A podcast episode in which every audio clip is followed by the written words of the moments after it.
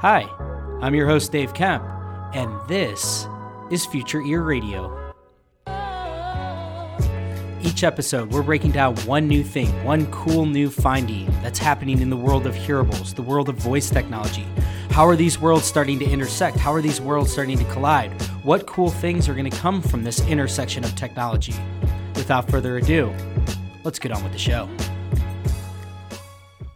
All right. So, we are joined here today by a special guest. This has been an episode I've been looking forward to for a long time. Uh, Mr. Brian Roemmele is joining us today. What's up, Brian? Hey, uh, Dave, I'm doing great. Thank you for having me. It's been a long time coming and so honored to be here, man. Yeah, absolutely. So, you know, the funny thing with Brian is that um, he is, I guess, for my sake, a uh, you know he he gives justice to this idea that you can meet people on twitter you can meet people on the internet and you can eventually become friends with them. Um, i started following you back in like 2016 on twitter. I thought like you were really interesting and you kept tweeting about all this voice stuff. And you know lo and behold i got you know i, I came to this kind of conclusion that you were drawing which is that the internet was eventually going to kind of migrate toward a more conversational interface and for me, I'm like, okay, well, that's really interesting because if that's the case, couldn't you then have this conversational partner, more or less, uh, residing in your hearing aid? And, you know, being somebody that comes from this background, I'm like, well, this is maybe going to be a major use case for all of these new Bluetooth connected hearing aids. So I go to the uh, Project Voice, or I guess back at the day it was Alexa conference at the Chattanooga Library. And um, a really funny story. I'm standing at the hotel lobby and I'm getting ready to go over to the conference and I see Brian and I'm like, oh my God, I think that's Brian. So I walk up to him. I'm like, Brian, what's going on, man? Are you Brian Roemmele? And, and you're like, yeah. And I was like, awesome. And uh, so, you know, we just started chatting and, and you're like, hey, do you need a ride? So Brian serves as my Uber driver, drives me yep. over that that conference was really funny though because you know Chattanooga Public Library, it just brings back memories considering that it was really the first meeting of a lot of the people that are in the voice space. A lot of them were inspired by Brian um, at, you know, this humble public library in the middle of Chattanooga, Tennessee. I just thought that was so fun and, and such a great way to kind of kick off our relationship. Yeah, it started me on a career. Um, I, I got to pick up in a, in about an hour. you know, yeah, I was your Uber driver. That was good times. It was freezing. It was a freezing, it was freezing. day well, in Chattanooga. And the funny thing is, all right, so I meet Brian this first time in Chattanooga. Then the next year at the same conference, the Alexa conference, I'm boarding the plane. Who am I standing next to? Brian. We look at where we're sitting and we're sitting next to each other. So I shared a plane ride with Brian. So it was like meant to be. And and and the cool thing with that though is that like I met you on Twitter. You were one of the first people to really support my blog, all of my work. And so to be able to kind of like foster this relationship with you and really get a good understanding of your whole like ideas has been really rewarding. And to just kind of set the stage for today, a lot of you that are listening to this know who Brian is. Brian is, um, you know, the guy who coined the term voice first. He is the one that's really kind of spearheaded this whole movement around what that whole voice first idea means and he's been on a number of podcasts. He was just on Nick Meyer's uh, the Artificial podcast. Go check that out. It was awesome. He's been on, you know, Bradley Metrock, Bret Kinsella. He's with Emily Binder. Like he's done a whole lot of these different voice conversations, and so there's been a lot of different insight that he shared. So what I wanted to do is have a little bit of a different conversation today. Talk about a couple different ideas that I don't think I've heard him talk about that much. Um, so to kick things off, I thought that a great way to kind of start here, Brian, would be around voice commerce. I know that voice commerce is something that you believe will be sort of a critical component to the whole idea of using voice voice assistants as this evolution of our interfacing with technology and given your background in payments it seems like this is probably one of the biggest areas of your expertise and just to help frame this whole conversation, you have to look at this in light of the fact that the four big major voice assistant platforms out there Amazon, Apple, Samsung, Google, they all have a payment backbone to them. You have Apple Pay, you have Amazon Pay, you have Samsung Pay, you have Google Pay. So clearly there is a connection here. And so let's just start there. Like, how do you envision this idea of voice commerce working as we start to kind of like move into the future, especially in light of this whole Amazon partnership with ExxonMobil. It's like the first one that we're really seeing where you can now pay at the pump using Alexa tied to Amazon Pay. It just seems like the precursor of a whole lot more of these to come. So let's just kick things off right there. Well, David, that was wonderful and uh, great insights. and what what a world we live in, where serendipity brings us together at, at this right times.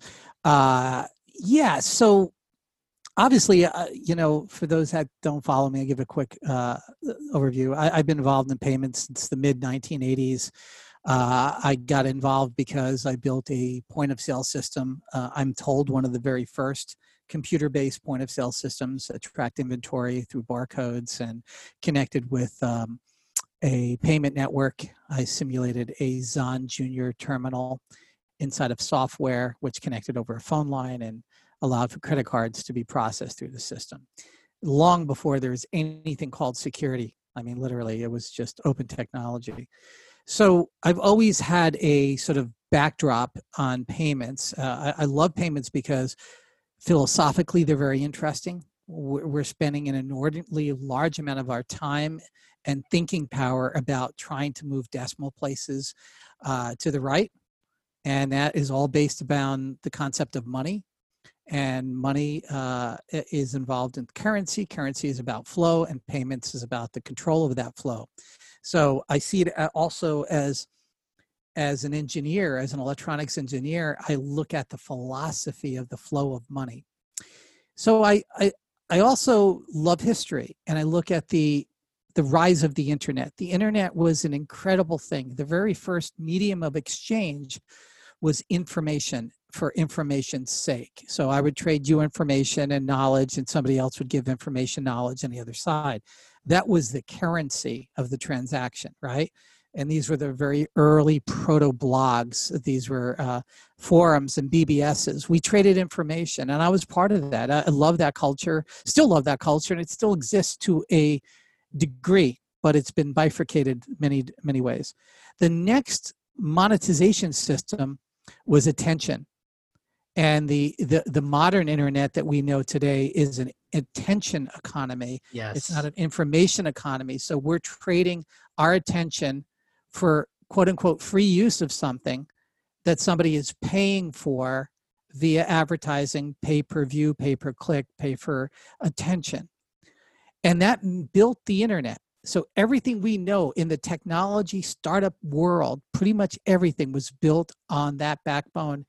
And it was primarily owned by google initially uh, when i mean the bigger part of it. Obviously there were you know uh, infoseek and uh, you know all these other uh, uh, search engines but uh, google and yahoo obviously. Google found a way to actually monetize attention in in a more efficient way and then Facebook uh, took the monetization of attention to its nth degree, and then uh, ByteDance and TikTok has, in some views, weaponized it mm-hmm. uh, through AI to a degree of uh, beyond addiction, right? Because all of this is about addiction, uh, and and and I think TikTok, uh, be uh, you know, you leave your political agendas at the door and just look at it from a from an addiction level and and look at it through that lens and you can see what i'm saying.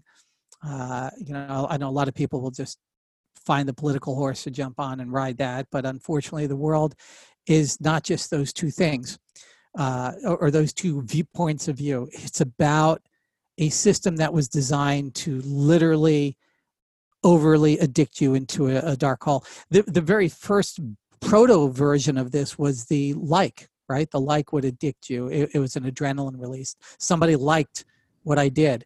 Yeah, and, wow. Serotonin and, rush. Exactly. And and uh, the neuropeptide cascade that that caused was obviously going to be optimized and ByteDance is the latest incarnation of that. We'll see more versions of that as we uh, as we see AR and VR move move about, and as we see iterations of unfortunately porn uh, down that road.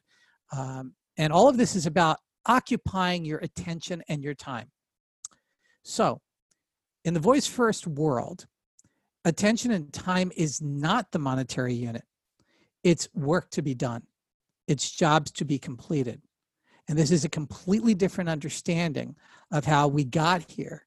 So if you're if you just arrived in this space, you know, 94 is kind of when the internet began to take off and mid 2000s is when a lot of people started to kind of understand it and uh, 2010 is when it really got uh, to the peak with uh, the understanding of smartphones with the iPhone primarily and then Android devices.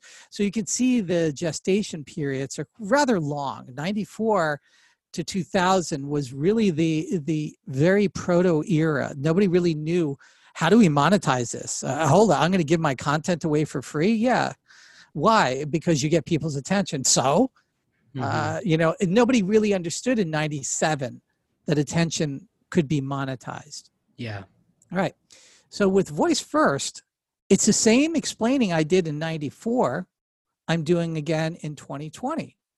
And a lot of folks who really are quite astute go down the same path and saying, well, you know, the, the world that you want to create, and I'll explain this world, and it's not the world I want to create, it's the world that will come about one way or the other. I'm just showing you how gravity works this is all about gravity, it's natural forces. And all I'm doing in reading the future is reading natural forces. And if that sounds mystical, I, I'm sorry, gravity is mystical to some people. But gravity has its way with everybody. How rich or how poor, gravity will have its way with you, and so will this. And um, so what happens is you start saying, well, Brian, if in fact I wind up using a voice assistant to do the things that you're going to say they can do, then I'm not going to be tied down and monetized in the same way I was with Facebook, ByteDance, and all these other, you know, TikTok and all these other things. Why why would they want to do that? I go precisely. Precisely. That's why you're a renegade if you start thinking like this. You are going to have arrows in your back by everybody because those who are addicted to it are saying, please don't take my cat photos away from me those that are making money off of it saying, hey, don't mess up a good thing, buddy. I got a guy in the alleyway that's going to take care of you. We'll take care of you, buddy. you know, and and that's the world you live in when you're ahead of it, right? Because you're saying, well, yeah, it's all going to change. No, I, I can't see the connection. It's just going to get worse and worse. Yeah, that's right. It's going to get worse and worse. And like everything in history, it reaches a zenith point, a point where there is no return and there is no there is no uh, way forward there's a there's a um, a precipice that you must cross to get to the other side and we see this all the time with technology we we, we definitely saw it when when print went to radio when radio went to tv and and and humans and and um, you know there's many people have seen this uh, uh, Marshall McLuhan is definitely one of my yes. uh, big influences.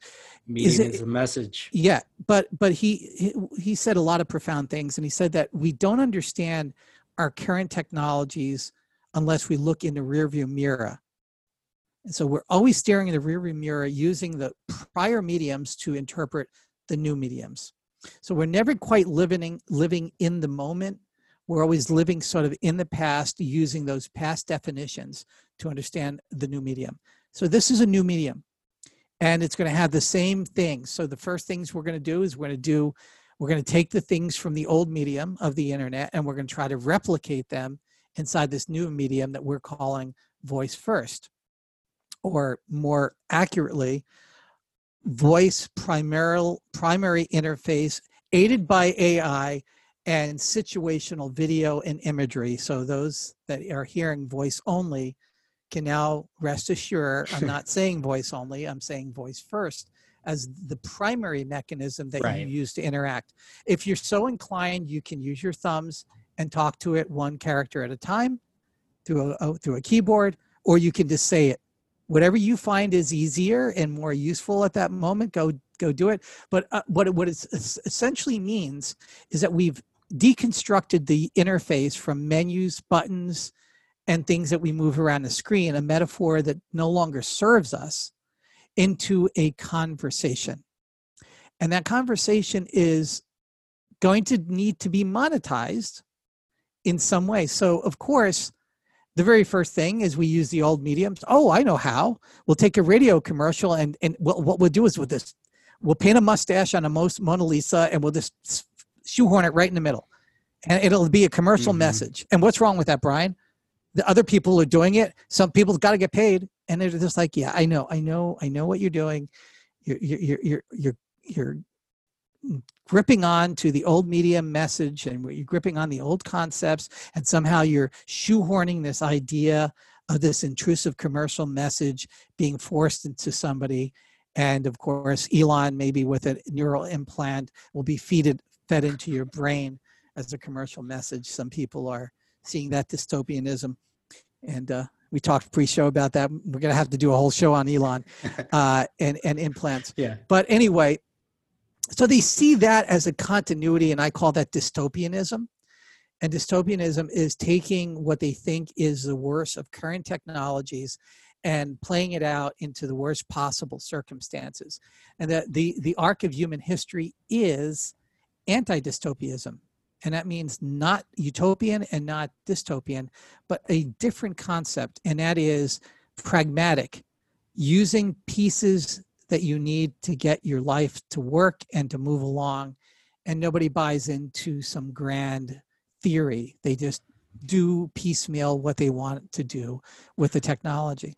Well, I think, you know, what's so interesting about that, like going back to the previous epoch, right? Like before the internet and commerce on the internet really took off, you had all this fear mongering and and just um, hesitation around this idea of like, well, if I put my credit card on the on the web, you know, isn't that going to get stolen? And sure, there were definitely instances where people had their identity stolen and all that, but you kind of look back at that today, and it just seems petty relative to what the bigger concerns are, which is like, if all of commerce gets done through, say, mobile or the internet, that means that I'm spending so much more time on the internet, and therefore i'm spending so much of my attention on there so again exactly. going off of your point it's like we kind of continue to to make this mistake where we just think that these old paradigms will just translate into the new ones and we take every all the baggage from the old and we apply it into these new scenarios. And so i think that like it's just the wrong way to frame things because as history continues to show us the things that we're initially worried about tend to not really be the things that are the actual things to be concerned about. David that's wisdom and that's brilliance. Absolutely. I couldn't say better. Um, and that is the rearview mirror that we are all victimized and victim of self victimization is really what it is because we fear the future when we are most of the time, unfortunately, in this epoch. We fear the future because we see that the path that we're on is untenable. We know that we can't spend much more time. I talk a whole lot about the Shannon limit of the ability for the human to take only so much information before you hmm. resort to extreme pattern matching. matching. And if, if, if you look at society around you today, and you don't see see extreme pattern matching, I, I, I don't know what to tell you. That's exactly precisely what's going on because of the volume of information that we're currently taking in. So we're already at that point. We already see what it's done to society. Now, some people say, Oh, I know what I'll do. I'll just make a wider pipeline into the brain so I can get more information in there. And that's like saying, You're not eating enough food. You know what I'll do? I'll bypass your mouth and your esophagus and your stomach, and I'll just pump it into your higher intestines. Right. And I'll just keep getting you more and more unprocessed food, and that'll somehow make it better. The mm-hmm. problem is that's a good analogy. It, yeah, because it is. You're right. It's like we we're looking at it as, as as if it's a bandwidth issue. It's like, oh, okay, well, you know, therefore we need to just cram more into there. And I know where you're going with this, so definitely keep going with it because I I yeah. think that this you're hitting on why this is the solution, which is at a certain point you reach your bandwidth and you only have a finite amount of time. So go on because I know where you're going. Thank you, David. Um, I have not met anybody in the modern in my modern connections i have people that live on farms i have people that you know run you know literally run horse tours. I i, I spent a lot of time in wyoming this summer. And um, they they don't have a bandwidth problem. They're some of the happiest people on the planet. Some people will say well they're dumb. No these are extraordinarily smart people. Extraordinarily smart.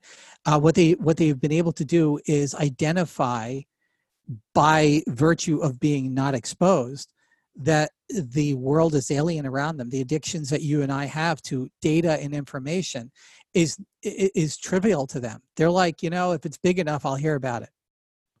I mean it's that simple. If it and, and if it isn't big enough i don't need to know about it. What sure. marshall mcluhan also said is that the global village will cause us to be intimately involved in everybody else's affairs like like uh like some kind of soap opera like we're watching a real life reality show. And if you don't think that that's what's happening right now, again, you're not being very aware. We are in everybody else's business because we have a incredible amount of feeds coming at us.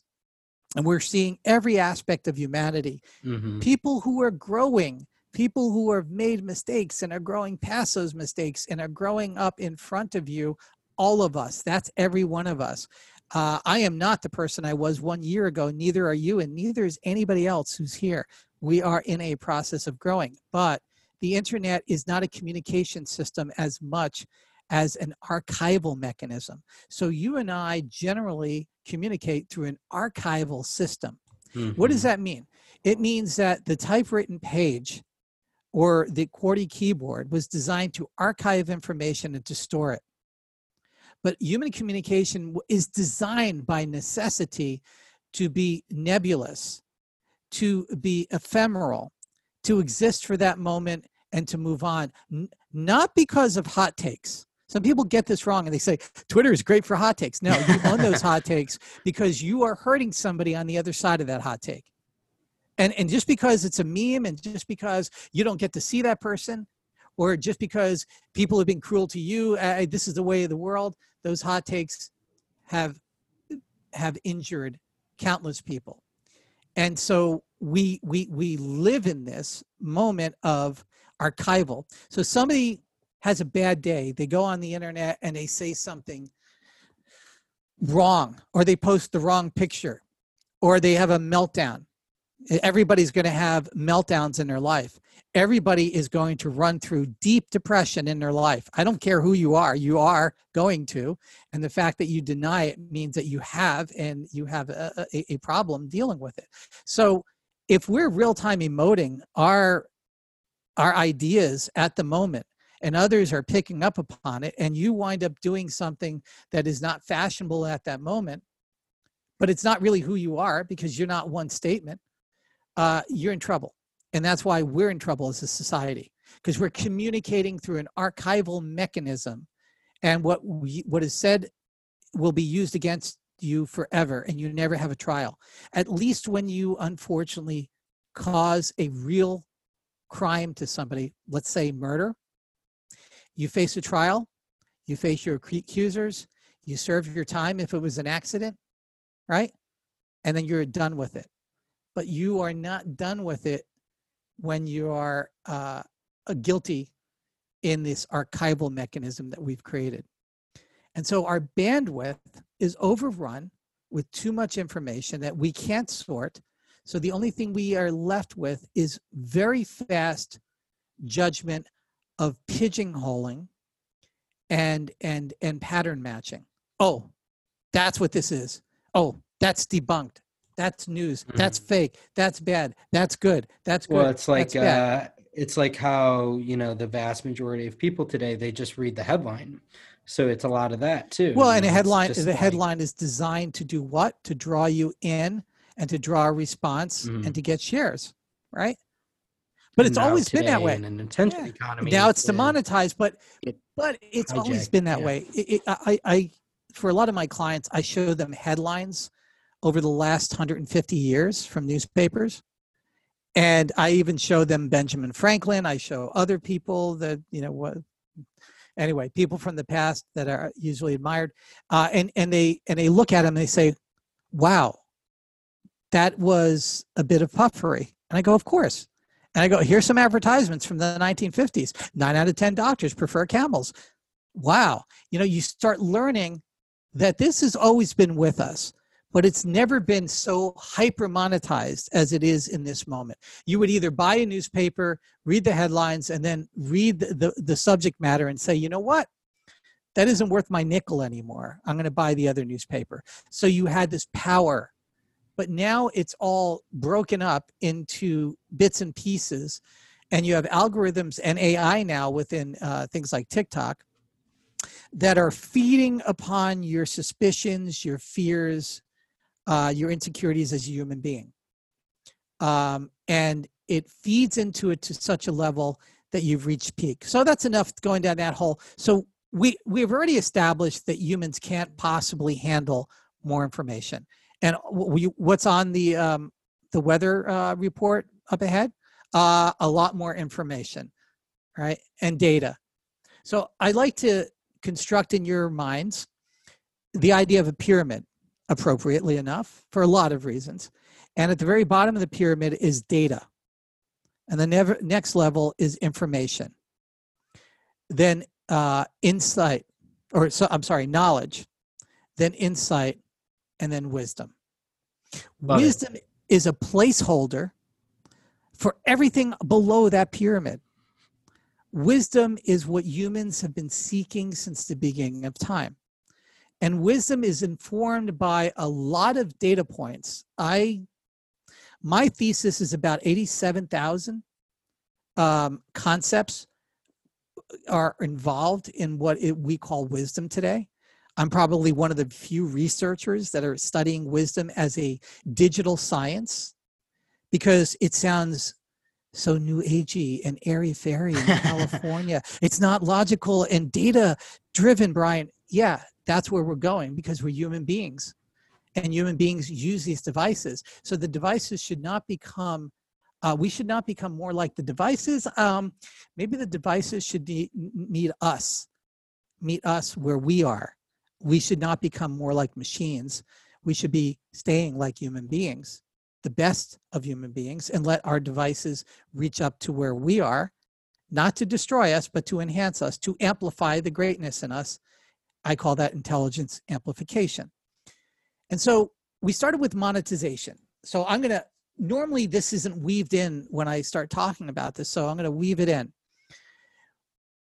The problem that we've reached within um, Amazon's devices, Apple's uh, systems, uh, Google system, is that they're using the old paradigm of software to be downloaded and executed into a device and a developer gets a piece from the uh, the store as if this is like another paradigm for a phone. So you literally would go to these uh, websites and you would look at uh, or, or their app and you would look at the app this voice app and you would have to see it and you look at the icon well isn't that pretty? And you would look at the textual description oh isn't that interesting? Oh i think i'll in, in, invoke this or i will download it in the, the very early ones, you would literally download in, in vernacular on Amazon's site, you would download the voice app. It's a ridiculous concept. And when I spoke to these folks early on, I said, You're reaching to a dead end at 100 miles an hour, and it's going to be very hard to go back. Please, please listen. And if you uh, hear one of my first interviews on this with um, uh, Bradley on the Voice Roundtable. I said monetization and discovery is going to cause a cold winter in our industry mm-hmm. because I remember that. I'm afraid that we're building an industry where a developer cannot feed himself writing voice apps, and that means that we're building uh, an edifice, a sandcastle that will be run over by a wave and then we're going to have to restart. And I just want to I just want to say too because I know that like some people here that are listening they might be developers themselves and I don't think this is like an um you know like any sort of jab at the developer community or anything like that because it's it's it's not as if that there isn't um a demand here for the builders and there are people that are like doing really great things with the in the confines of what they can. But I think what you're talking about is that those confines are what is broken. Exactly. The rules and the parameters are what. And we're broken. losing a lot of the good developers because they cannot make money. Or have there you we you and I've met people who are phenomenal that are making money and and surviving and thriving within this voice community. There's just not enough. This ecosystem at this point should be very diverse and very active and we should be yeah, new agreed. names coming in every single day because this is the most deployed technology the fastest most deployed technology in history and it's got the least amount of developers in it. So i'm not speaking out of class here. The system is broken. The developers are doing their jobs who's not doing their jobs are the people that are building the infrastructures of these systems because they're using a paradigm that's in the rearview mirror and that is oh application download. And then they invite me and i go no everything's going to be de- deconstructed to work to be done. So everything within a application is going to be a deconstructed endpoint. And those endpoints are going to be shared by thousands and thousands of other endpoints to create what an on demand application for you for that moment, which might last forever or last for that second and then dissipate. And this creates hives in the mind of data scientists because they think what I'm talking about is so out of bounds and futuristic. And then I showed them I'm doing it in real time already in my garage lab, and I'm just some guy. I'm not particularly good at coding. I hate a lot of my coding because it's it's just slapped together, and I'm really bad at soldering. But I threw the stuff together to be able to build um, to build this stuff on demand. So what does on demand look like? So on demand looks like a conversation. So essentially, what happens is if the system does not have your context, it will build a context in real time based on the direction of the conversation. And if it starts going down the wrong path, what do you do in a conversation you don't like? You change it. You change the path of the direction. But a data scientist will say, no, that will annoy somebody. I don't want to build a conversation that will, they'll get it wrong. I'm, I, I'm being held to a Turing test. And I say, throw your Turing test out the door. We're not going to fool anybody that there's a human being on the other side of this. And that's not our goal. Our goal is to make a meaningful conversation for work to be done, jobs to be finished, jobs to be completed. And every single thing you do on a computer is a work to be done. And when you finally break it down to that, you start realizing, wow, I'm doing all the work and I don't need to.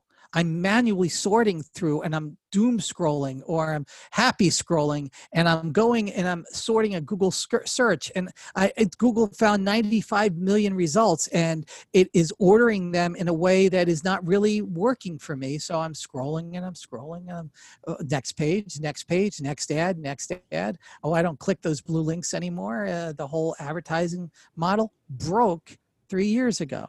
So I'm not even uh, anybody who's ever been in advertising already knows that the, the pay per click advertising system is absolutely broken. Um, so I say monetize the individual work to be done units, the deconstructions. And now I'm giving away a little bit more than I usually in public, but that's about as much I want to give away. Because why? This billion dollar almost trillion dollar companies or trillion dollar companies actually at this point listen to this stuff and this is not my ego. They do because i see it.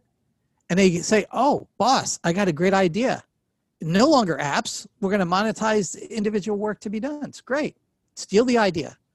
The thing is how long have you been thinking about it? I've been thinking about it since uh, 1979 and I, I, have right. war gamed it. I know exactly how to do that. I know how to accomplish it. So can you get a couple of kids that quit Stanford and a few uh, data scientists that worked at a, a, a, a trillion dollar company for four years to hack something together? Yeah. But guess what? Mm, again, this is the, the Jersey kid speaking right now. Guess what? You're going to run into a lot of roadblocks just like you did with this paradigm. So do it the right way to begin with. And I'm not the only one that thinks this way. Just hire the right freaking people to begin with, get it done, throw the egos out the door, right? And it's built it the right way. Why? Because when a developer is unleashed inside an ecosystem that actually works, we will, we will see the promise of what I've been talking about in voice, and we'll come out of the cold winter and we'll start entering the very early s- stages of spring. You'll start seeing the birds chirping, the sun coming out, and you'll start saying, mm-hmm. Wow, now I get it. It's about the conversation. That's what all we've been doing since the beginning of time.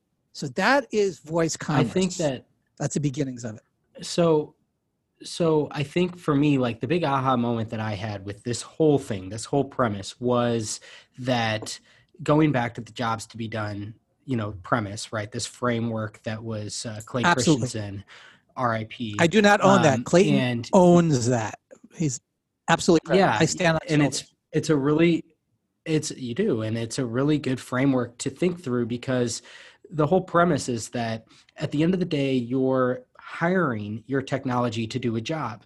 And if you really kind of break down, you know, piece by piece of what you're doing when you're using your phone, you're more or less you're hiring your phone to do some sort of job, whether it be entertain me or get me from point A to point B, or um, you know, inform me in some way, or connect and me with I other people. That, I'm alone. Or Exactly. And I think that what you are hitting on here, going back to this pyramid and the whole Claude Shannon thing about, you know, how many, um, how much information you can keep and exformation, it's like this idea where, you know, you can only contain, you can only process so much information at once.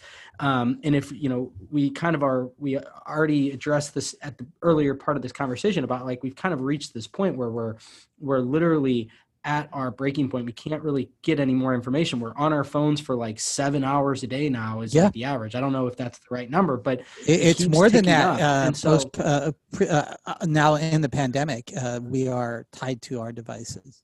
Oh, I, I imagine. And, and so again, it goes to this idea of like, do you really want to be on your phone? Do you want to like be under this, this, you know, idea that you're tied to your phone for an increasing amount of time throughout your day or back into what you're doing that for like why are you spending that much time? And again it goes back to this idea that you're hiring your phone for all of these different jobs. And i think that what's so exciting about this whole premise of like a conversational assistant and intelligence amplification is this idea that you're we're hanging out at like the bottom two tiers of that pyramid and what we need to do is we need to figure out how do we move up into these more, uh, the smaller, you know, up into wisdom and insight um, so that rather than me going and spending 30 40 minutes on twitter just scrolling and like just like aimlessly the reason that i'm really there is i want maybe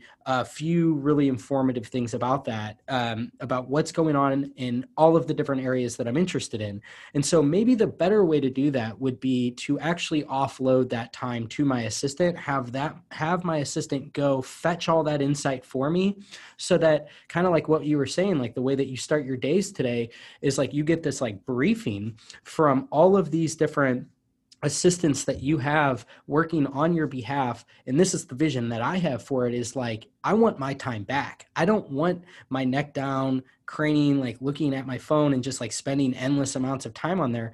I want to do the jobs that i'm hiring my phone to do today. I want to actually hire an assistant to do those things and give me my time back so that i'm kind of doing what i've already been doing with my phone but much much more efficiently. And i feel like that goes to what you're saying with this idea of kind of like the pyramid and, in this idea that we need to get back to this idea of like these things should be working on our behalf not us constantly enthralled with like i'm trying to get to this you know result. That's the way that i'm thinking about it. Am i kind of am i am i on to something there? David you're right on. And uh, obviously we we spent a lot of time together uh, talking about this stuff. So you're you resonate with it like uh, like you're you can build this stuff with me. You know, hopefully you will one day. um, the thing is, we talked about headlines. Mm-hmm. Uh, you know, I, I, don't guess at this stuff. Everything is is um, empirically based. I'm an empiricist. I'm a scientist by training. I was going to be a physicist. That was my my thing. So I can't get away from being an empiricist. And empiricism is I need to look at it in real life and follow the path that my observations have given me. So I followed hundreds and hundreds of people on what they do with their permission, of course. I don't do it like Google. uh, they, they get the permission, but there was no click here and 9,000 pages. I said, hey, I'm going to follow you and then I'm going to, I'm going to tell you what you like before you even wake up. And I'm going to be accurate. We're going to do an A-B, and stu- A- A-B study. So after the, I'll explain how I do this. So basically, uh, talk about the headlines first. The headlines are designed to get your attention if I send, you know, I, at any given time, I have a few hundred thousand assistants. No, uh, they're really agents. They're not assistants. A hundred thousand agents, a few hundred thousand agents circling around the internet. And they only do one thing and they, dis- they disappear. Some are reoccurring, but they reappear and reconstitute. And so they go out, find one snippet of information, they bring it back, and it's assembled as raw data we're all floating around in raw data. We're drowning in it. So it reads the headlines and it reads the text. And what I mean by read, it is already, the agent is already getting a feel for the subject matter that it's looking at. it has not made any insights yet. It has not drawn any um, anything other than it, its subject matter I want to get too more into it, but there is some AI working, and it's very important to do it at that very low level. And then it's presented at a door, and the door only has one little crack, and the only thing that's allowed to go in is this data. There are no programs allowed in. So the intelligence amplifier is never connected to an internet. It's incompromisable. You cannot hack it. Um, and, and, people say, "Oh, I'll hack it someday." You see, what, whatever, man.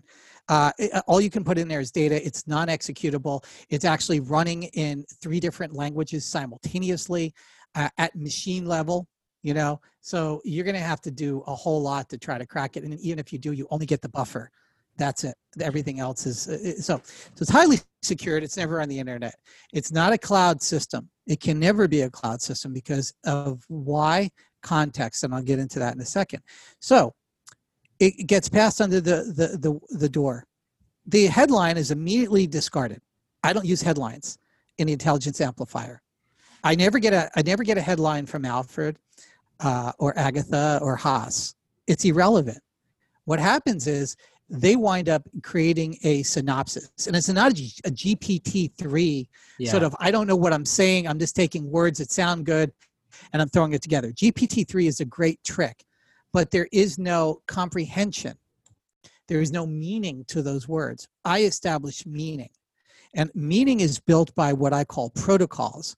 And this is radically different from the idea of rote machine learning, where you just throw uh, 100,000 pictures of birds, and now you think you know what a, a, machine thinks know what a bird is. A human doesn't use that technology. A human uses protocol technology. You see three or four birds when you're a kid, and you know what bird-like looks like. Now, have I created an artificial human? No. Is that my point? No. Am I going to fall in love with this? No. It's a reflection of myself, and I love myself, but I ain't going to fall in love with myself. That's a different story. um, so, what it does is it knows through my context after following me for all I need is about six months, and I can predict what you're going to look at with a high degree of ac- accuracy and give you more serendipity than you've ever had in your life. Because I, again, everybody says, "Oh, Brian, you're just going to create an echo chamber, and if somebody is this, they're going to be more of that." Choose your label, whatever this is. Insert your label. If they're this, then they're going to be more of that. That's not what serendipity is serendipity is actually giving you a taste of other things. It is like going to the international buffet and there's stuff over there that you never thought you'd try, but you go over there and you give it a try. This is what humanity needs more of. And that is called serendipity. And you do not get serendipity by doom scrolling or happy scrolling anywhere because those algorithms are not designed to give you serendipity. You don't get serendipity from Google. You may think you're getting serendipity. One of my voice assistants. I know. I was just going to say, somebody's talking to yeah. Yeah, that's one of my older ones. It's uh, using Stephen Hawking's voice. But um, so what happens is if you don't have serendipity, then you wind up really in the echo chamber Mm-hmm. And we delude ourselves to thinking that we have that. So I build that inner system. So anyway, we we we get away from headlines and we get into things that we find interesting things that we found interesting serendipitously and things that that I would call my serendipity engine, and that is informed by lots of protocols. It's hundreds and hundreds, so it's not really one protocol. It's a it's a group of protocols, and it's modeled on what true human joy and serendipity is based on. So all of my models are actually looking at what humans do. I don't I don't go the back everybody in my view is going backwards at this saying oh I got this machine I'm going to make humans be more machine like there's going to be a singularity and we'll merge with the machine and we'll be emotionalless and we'll just be I don't know tubes stuck into us and I don't I don't know what people are thinking with this singularity but uh, you know whatever um, uh, good luck with that future uh, what I'm saying is we got us we got us ourselves here uh, and somehow we survived um, every possible calamity the universe threw at us. I know it's not a popular, happy story to be told, but we are the survivors. We are the ones that made it. Uh, and we all made it through a lot of different mechanisms. Some are not very pretty. Yeah. Every single one of us are a part of that. Somebody did stuff that ain't pretty a long time ago for us to be here. That's a reality. And i'm not that's not a that's not anything other than what it is. That it is. So you look at wisdom and you say what is wisdom?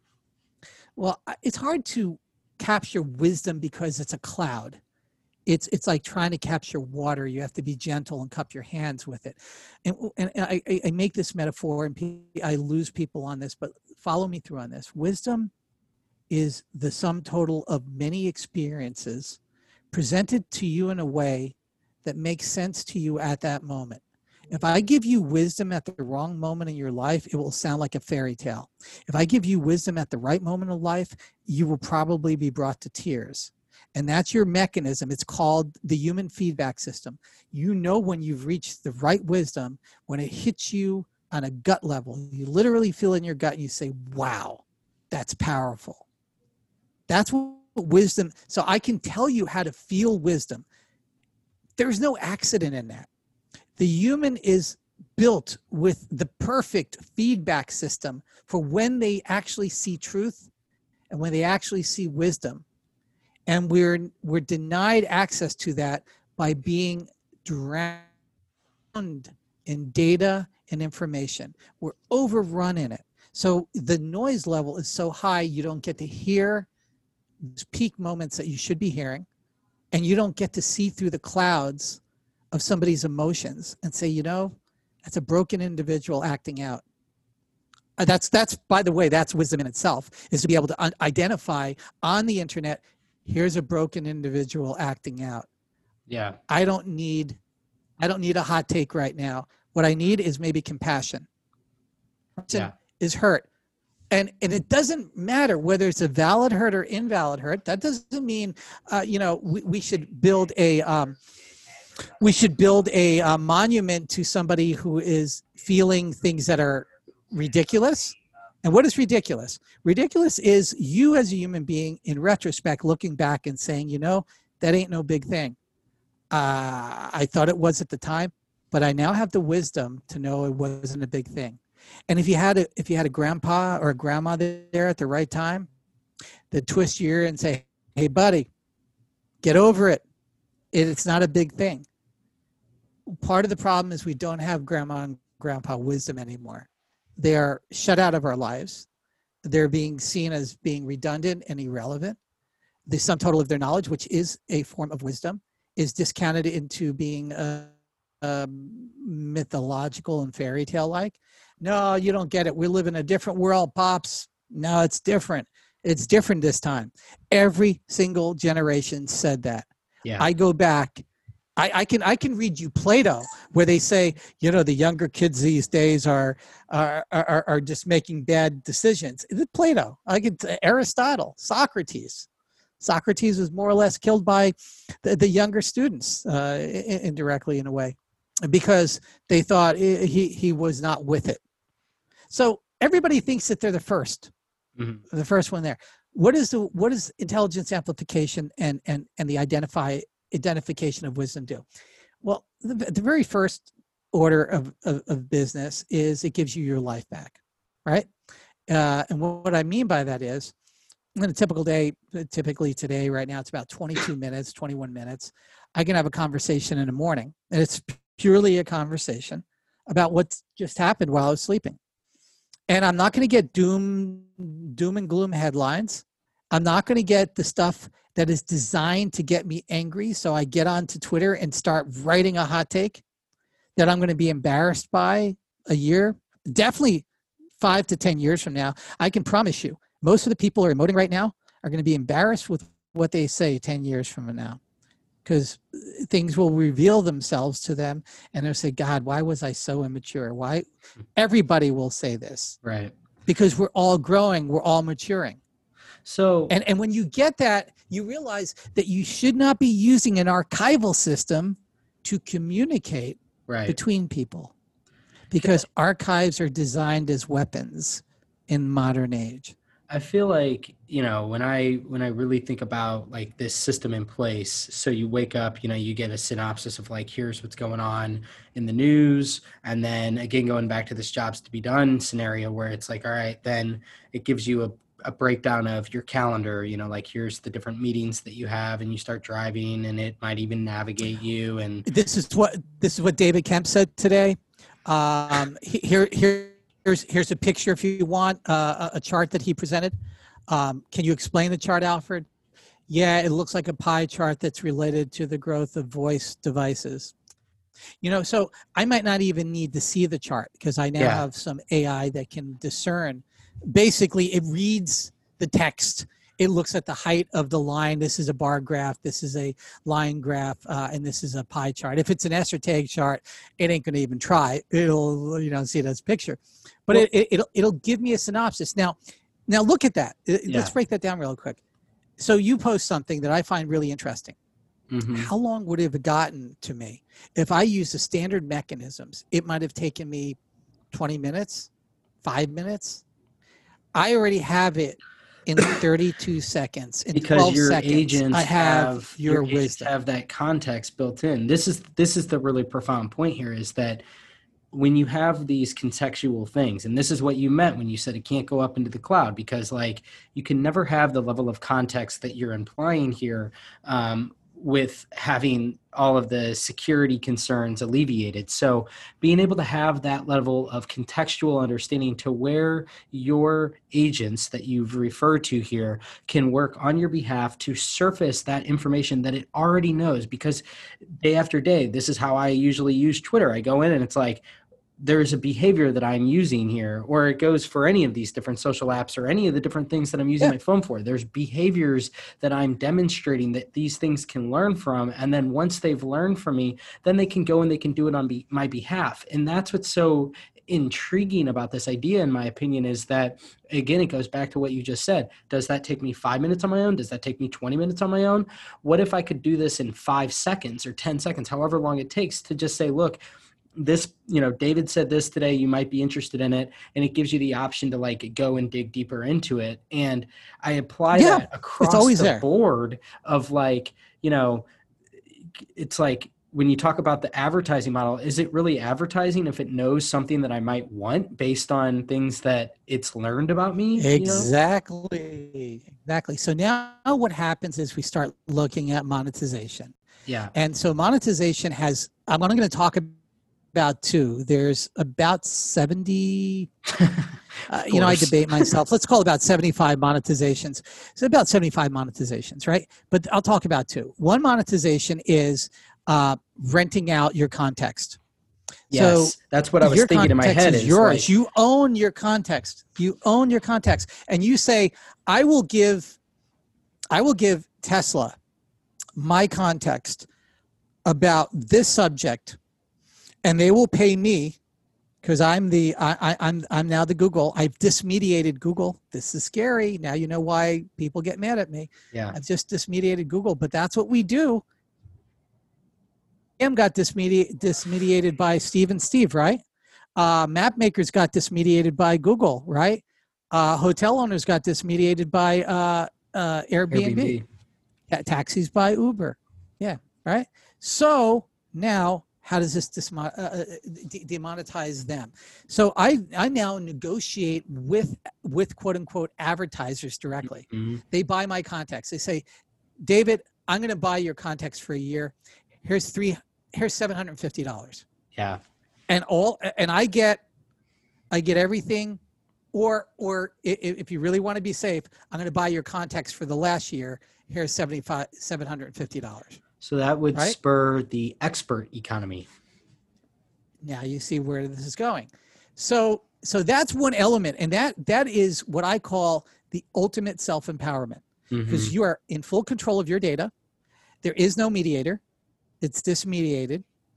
And the people who want your information about how you feel about beverages or anything pretty much buy into you and then they get to judge the value that you represent to them in whatever open market they decide. But at the end of the day you own your data. Now that's one aspect. The other aspect before you go is, into the second one hold on. Can yeah. we just flesh this out a little bit? Because this is so fascinating because yeah. we're it's already crazy, kind of doing this right? Like you're seeing now this new eh, people are referring to it as like the passion economy or yeah. so if you're a really good teacher it's like previously you had been limited to you were just an excel like you were an amazing teacher in your confines. And then now in this passion economy maybe you can teach online and you can make a whole lot more money and you can you can really monetize your expertise. And yes. and what you're saying here is that like take that another step where you basically if you're an expert teacher and what we're saying what you're describing here this idea of selling your context if i'm a student you wouldn't even have to be present. I could be talking to you in theory because the context exists so that a semblance of me would be guiding you through whatever I'm an expert in that you're hiring me for that Exactly. And see that's so dramatically profound here. Let me help you with this David. I won't put you in a spot, but name what you feel is a favorite author of yours that you would love to see more work from. Um George R. R. Martin. Um, actually, all right, all right. Name a book. Game of Thrones, like all the Game of Thrones books, but that's fiction. But... Okay, now, now, now, now, now, now, let me let me go go this route. What if what if Mr. Martin said to you, "I can sell you my entire stream of consciousness, my work product that led me to writing that book. Mm-hmm. All the things I touched, all the Google searches, all the books I've read, every every score, soundtrack, movie that informed it. So you can see what took place in building the recipe that became the final product called the book. What happens is you start realizing that you can share this journey with people yes. with permission and and and and very edited. I mean, you're not but movie uh, it could be, it could be have video, but it doesn't have to. What you're essentially doing is you're sharing that. Now, suppose you can buy that mm-hmm. and it can be part of your intelligence amplifier and those paradigms that help that author or you know Wayne Dyer or or somebody fame you know so, you know uh, somebody some self-help guru can sell you some of their ideas uh, you know Gary Vaynerchuk mm-hmm. sells mm-hmm. you how he overcome obstacles. And it's informing the paradigms that you use in your intelligence amplifier. So throughout the day you don't have gary whispering in your ear go do it buddy. Yeah. It's not that. It's you start seeing the world through the eyes of that filter that you are a possibility engine not an impossibility engine that you see possibilities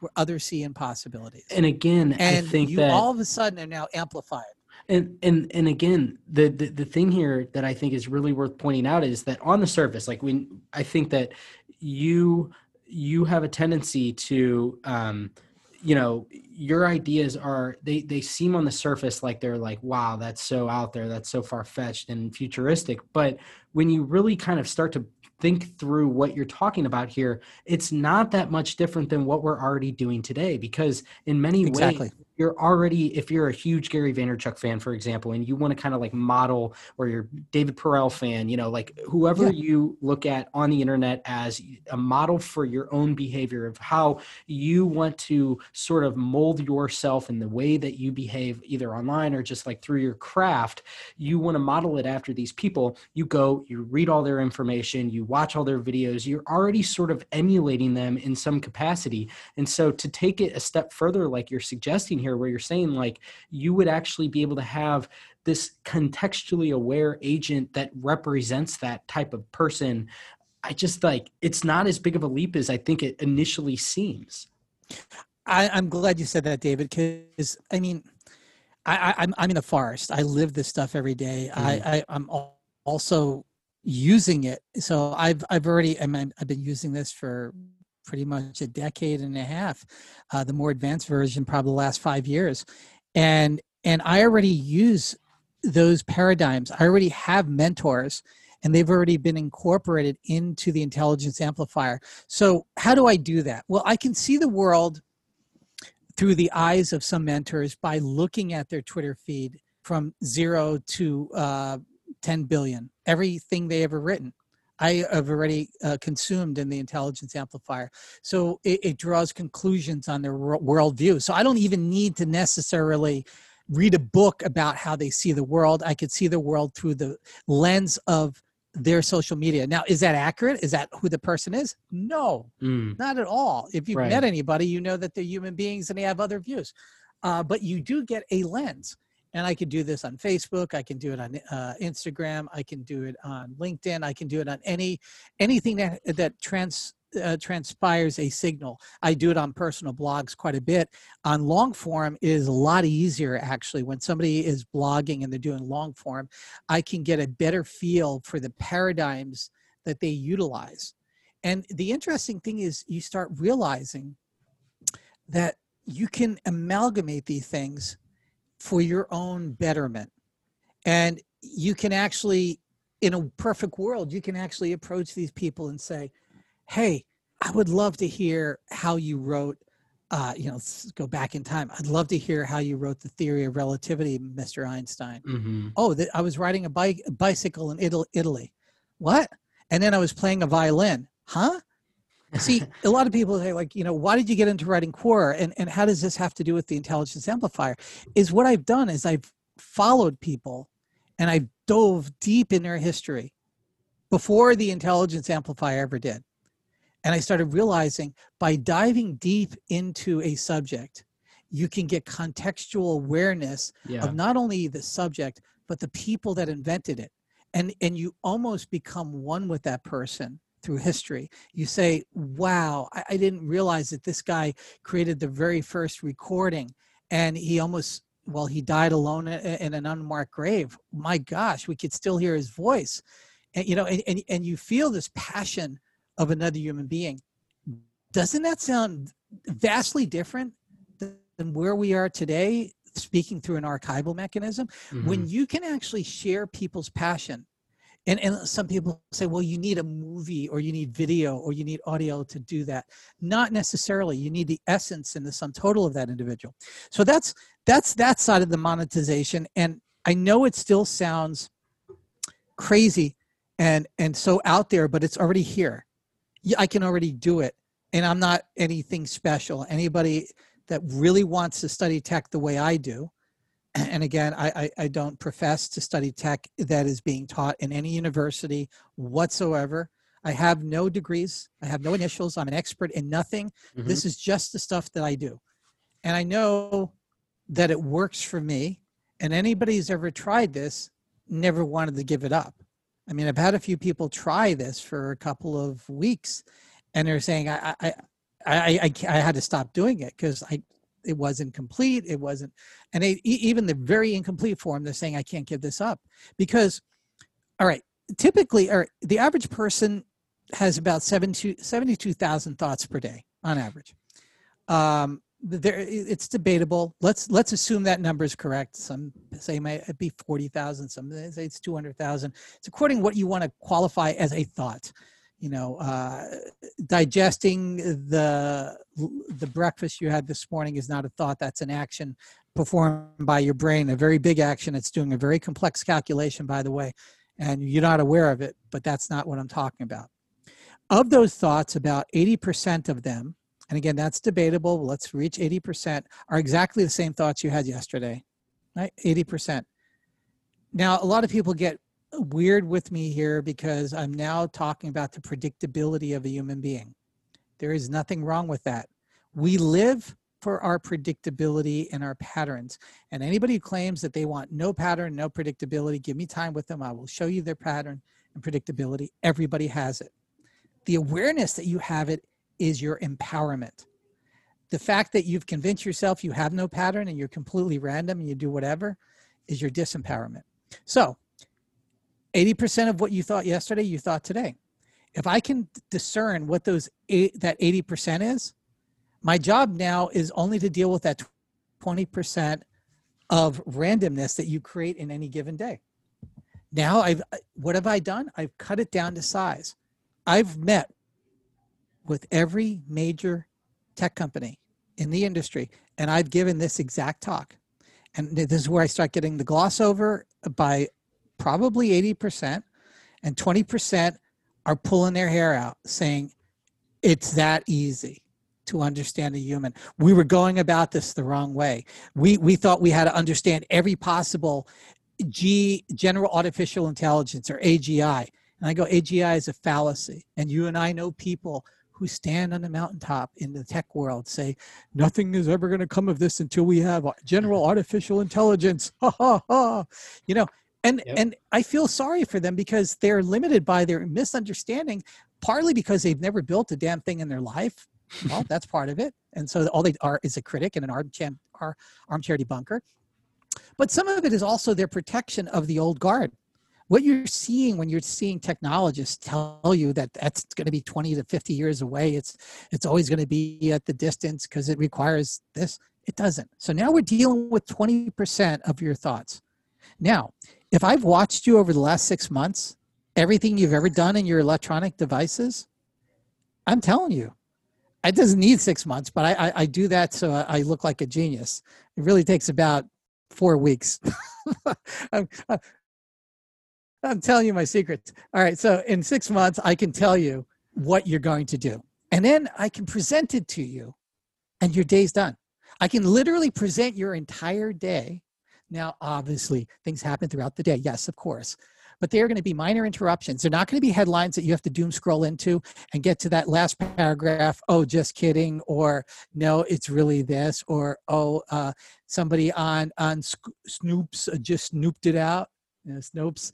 Uh, you know, you start having your own discernment and then all of a sudden you want to know what you think of experts you don't think of experts because you realize that experts are in fact fallible. Why? Because once you have an intelligence amplifier you will realize just how wrong experts experts have got it over the decades. Now that says to a lot of people oh my gosh he's talking about breaking the system down. He's talking about chaos. He must be one of these uh, anarchists no, I'm talking to you about how humanity got here. Humanity got here because the experts in the village said, don't go over that hill, monsters will eat you. I know that because we've done research on this. I've sat here in this armchair and we've estimated that the earth is flat and at the end of the earth there's monsters that will eat you. Don't go over that hill. And you, you me, David said, you know, let's go over that hill, man and and and maybe a few of us died because we fell down the hill because we were stupid. But a few of us got over there and we, we we went back and said hey let's take uh let's take our significant other with us. And we started to go to new places. They're still saying it. Oh yeah you, you, you can't go into space. Oh you can't fly. Oh you know aeronautical engineers were absolutely certain that the wright brothers could not fly. Right. Um, engineers would tell you that a metal a ship made of steel would never float. Why? Put some steel on the water. It can't float because they didn't understand the science behind it. Because they they use scientific principles in their favor. This is the debunker. Mm-hmm. And I, I pretty much throw anybody in that category who calls himself a debunker. I think it should be the most shameful term in human history because it's held us back more than anything because it stops people from inventing it stops people from exploring it, it stops people from transmitting ideas out of the most powerful form uh, that has ever controlled human beings, and that's called humiliation. The debunker exists to humiliate others. And that's why we live in this society. Our society is built with armchair debunkers say, don't go over there, don't do that, because I can't do it, because I didn't do it, because I don't know how to do it. Therefore, I'm going to show you my credentials and debunk it as not being possible. And if we listen to those people, you and I wouldn't be on Zoom right now because it would all be impossible. So, so that's that's and that's my that's my problem with with it is once you get the power yeah of an intelligence amplifier you now see experts for what they are human beings who are giving their best estimate about what they see and loving them for that expertise but not loving them for being this individual that's going to tell you no it can't happen true experts do not come to final conclusions they will look at something I put out videos all the time that show you that we will never know what reality is anymore. We will have uh, artificial intelligence change voices and video so that anybody can do anything. So now you're going to believe experts. Oh, we'll, we'll, we'll find another. No. What you need to do, start believing is in yourself and your discernment. So, what intelligence amplification does is it teaches you to be on an everlasting path of education, you are forever a student and you're forever sharpening your skills of discernment and you are always in possibility thinking. And what I mean by that is is you're not gullible. That is the tool of the debunker is to keep you embarrassed that you looked gullible. You believed it. You believe that was real. I've just embarrassed you. You're gullible. I'm a debunker. You lose. Do you see how that game is played? That mm-hmm. game has been played. It's not, not new. That game has been played since the beginning of time. It was it was played just before the Dark Ages. Part of the reason the Dark Ages happened when you studied his history is we had way too many experts that told people that things couldn't get done. Mm-hmm. And then we forgot the knowledge. And then we lost the people who had the wherewithal to build these things. And we had to rediscover what was the Enlightenment, was the de- rediscovering of Greek history a thousand years later. It was the few people that could have gotten killed in a public square, stoned, by holding on to illegal information that insulted people. It insulted them that there were scientists in the in the uh, Greek cultures, right? And insulted some people uh, so badly that you would be called a heretic, a charlatan, and you would be stoned. So when I hear people say that's impossible, I'm always going to laugh a little yeah. bit but I'm also going to say I, I, I can't wait for this person to grow because we're all, always going to grow. I don't look down on anybody. It, it's it's you only know what you know when you know it. So right. part of what I'm talking about is technology now getting in its proper place. Uh, what's yeah. the proper proper place? It feels technology like technology serving humans it feels like yeah like it feels like we're kind of at this crossroads and it's like are we going to take this route where it is like you know it's like the tiktok route not to pick on tiktok but like i feel like that's just the next wave of like these ever consuming attention driven you know apps and this idea where um while there's some uh, upside i think to some of the things that those represent ultimately i feel like we're at a point where we have to decide like what what exactly are we trying to get out of our technology? Is it supposed to be something that more or less is actually uh, kind of more like it, it empowers you and it, and it kind of like frees you in a way? And it's that's so counterintuitive because we've all been so conditioned to like this this march toward more and more usage you know going back to the, more attention. the dawn of the internet to now the mobile internet and it's just like we were talking about earlier where it's just like more attention more attention more attention. And at a certain point i feel like we need to really recognize like it doesn't have to be this way. And i think that's what you're getting at with this whole thing where it's like whenever we kind of get to this position where we say well this isn't how things are shaping up and it, it doesn't you know that's impossible and, and and things can't be this way um I think that what you're trying to point out is that we've always said this throughout the course of history, whether it be that you know the Earth does, you know that that at the universe revolves around the Earth, or um, it's flat. yeah, it's flat. Like whatever. Sorry, one of these. you know, it's clearly like throughout the course of history, we we debunk these, or you know, we move past these eras where you look back and you say like, wow. so what happens that people thought what, that, but I feel yeah, like David, the same thing's happening you're you're you're right on the money here. And and what happens is humans are always growing, and and we always look naive in the past because we were growing and learning. Uh, but if you look far back enough, we were actually lots lot more uh, smarter and intelligent than most history books would ever have you believe. because hmm. basically history will say i don't know what it what purpose it serves it must be a religious purpose so the further back you go the more the experts will just throw your hands up and say everything had a, had a religious purpose, and that was it. Yeah. And and then then you get done with history, you close the book, and you move on.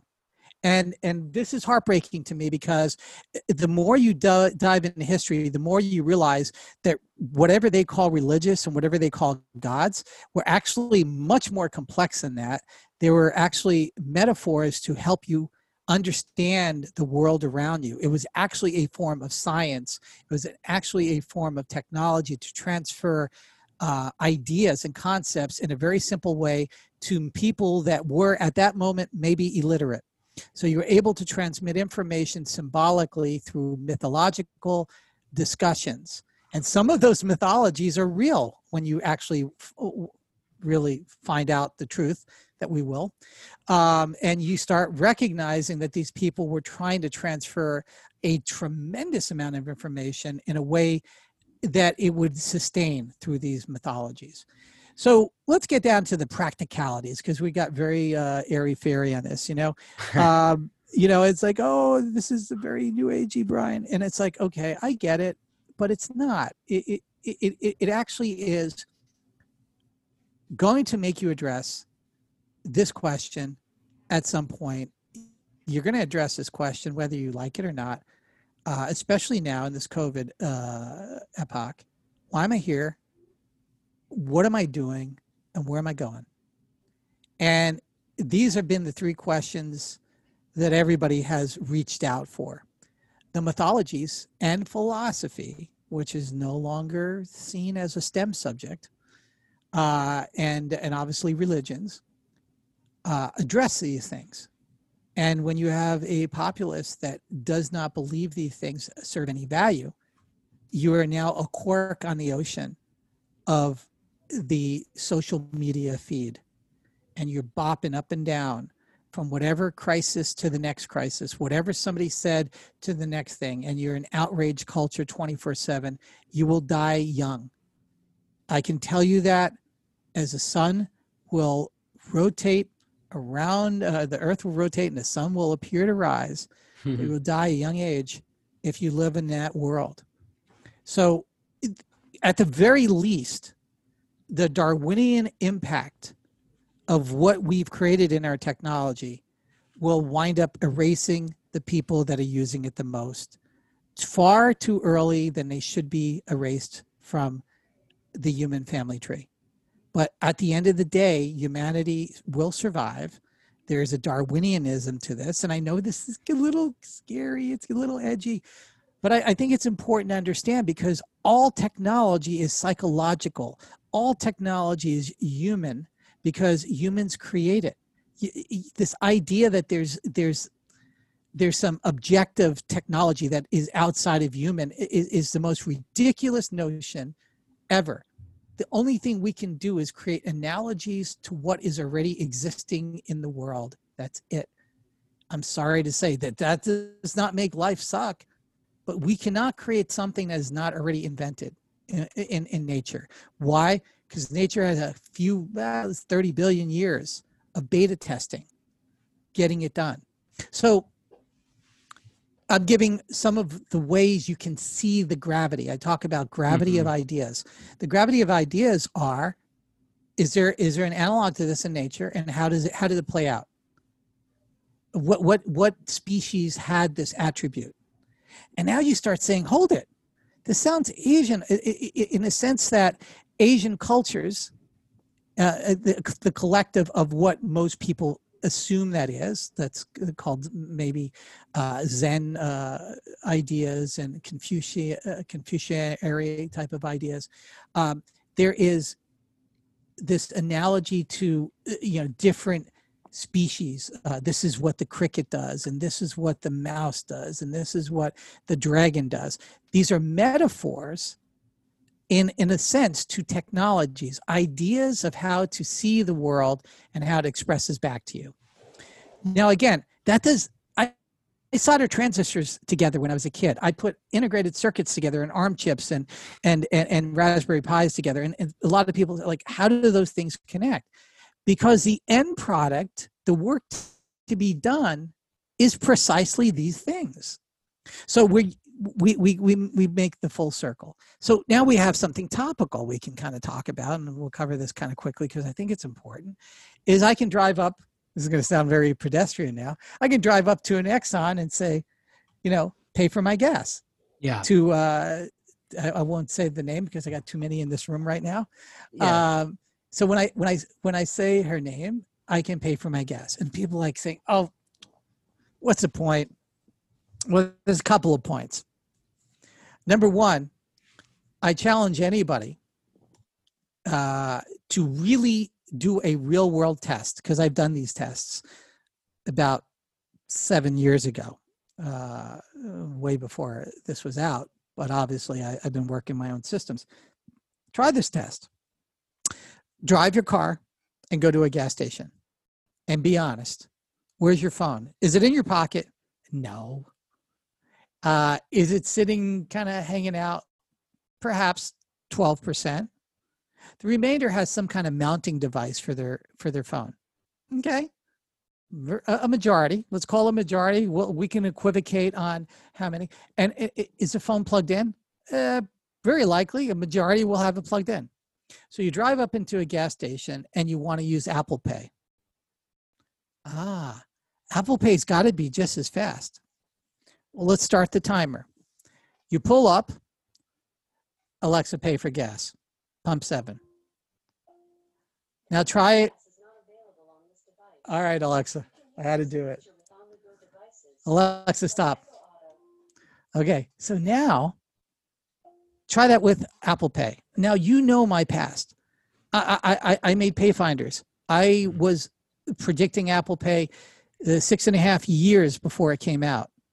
I informed the Apple Pay team in private meetings before they released it what it would look like. You know, so yeah, I, I love Apple Pay, but try it with Apple Pay. Unmount the phone. How do you do that? You have to disconnect the power cord. Okay, you have to take it out from the seat and then you have to open your door and carry the phone to the pump, hold it over the pump's uh, device area. Hopefully, it reads the first time. And then what do you have to do? Go through the menus. There are going to be menus on that screen. There are no menus on the Alexa screen. You just press the button and you dump the gas. So when you compare the phone experience with the voice experience on Apple Pay, there is no comparison. If you can uh, compare the wallet experience, pulling it out of your wallet, it actually, in some cases, could be slightly faster. Now, where does it change? The watch experience. If you're if you're holding on your arm an Apple Watch and you go up there, you're going to be equivalent to what it would have been with Alexa, mm-hmm. but you're still touching a screen. You still, even with the watch experience, you're touching a screen. Now, why is that?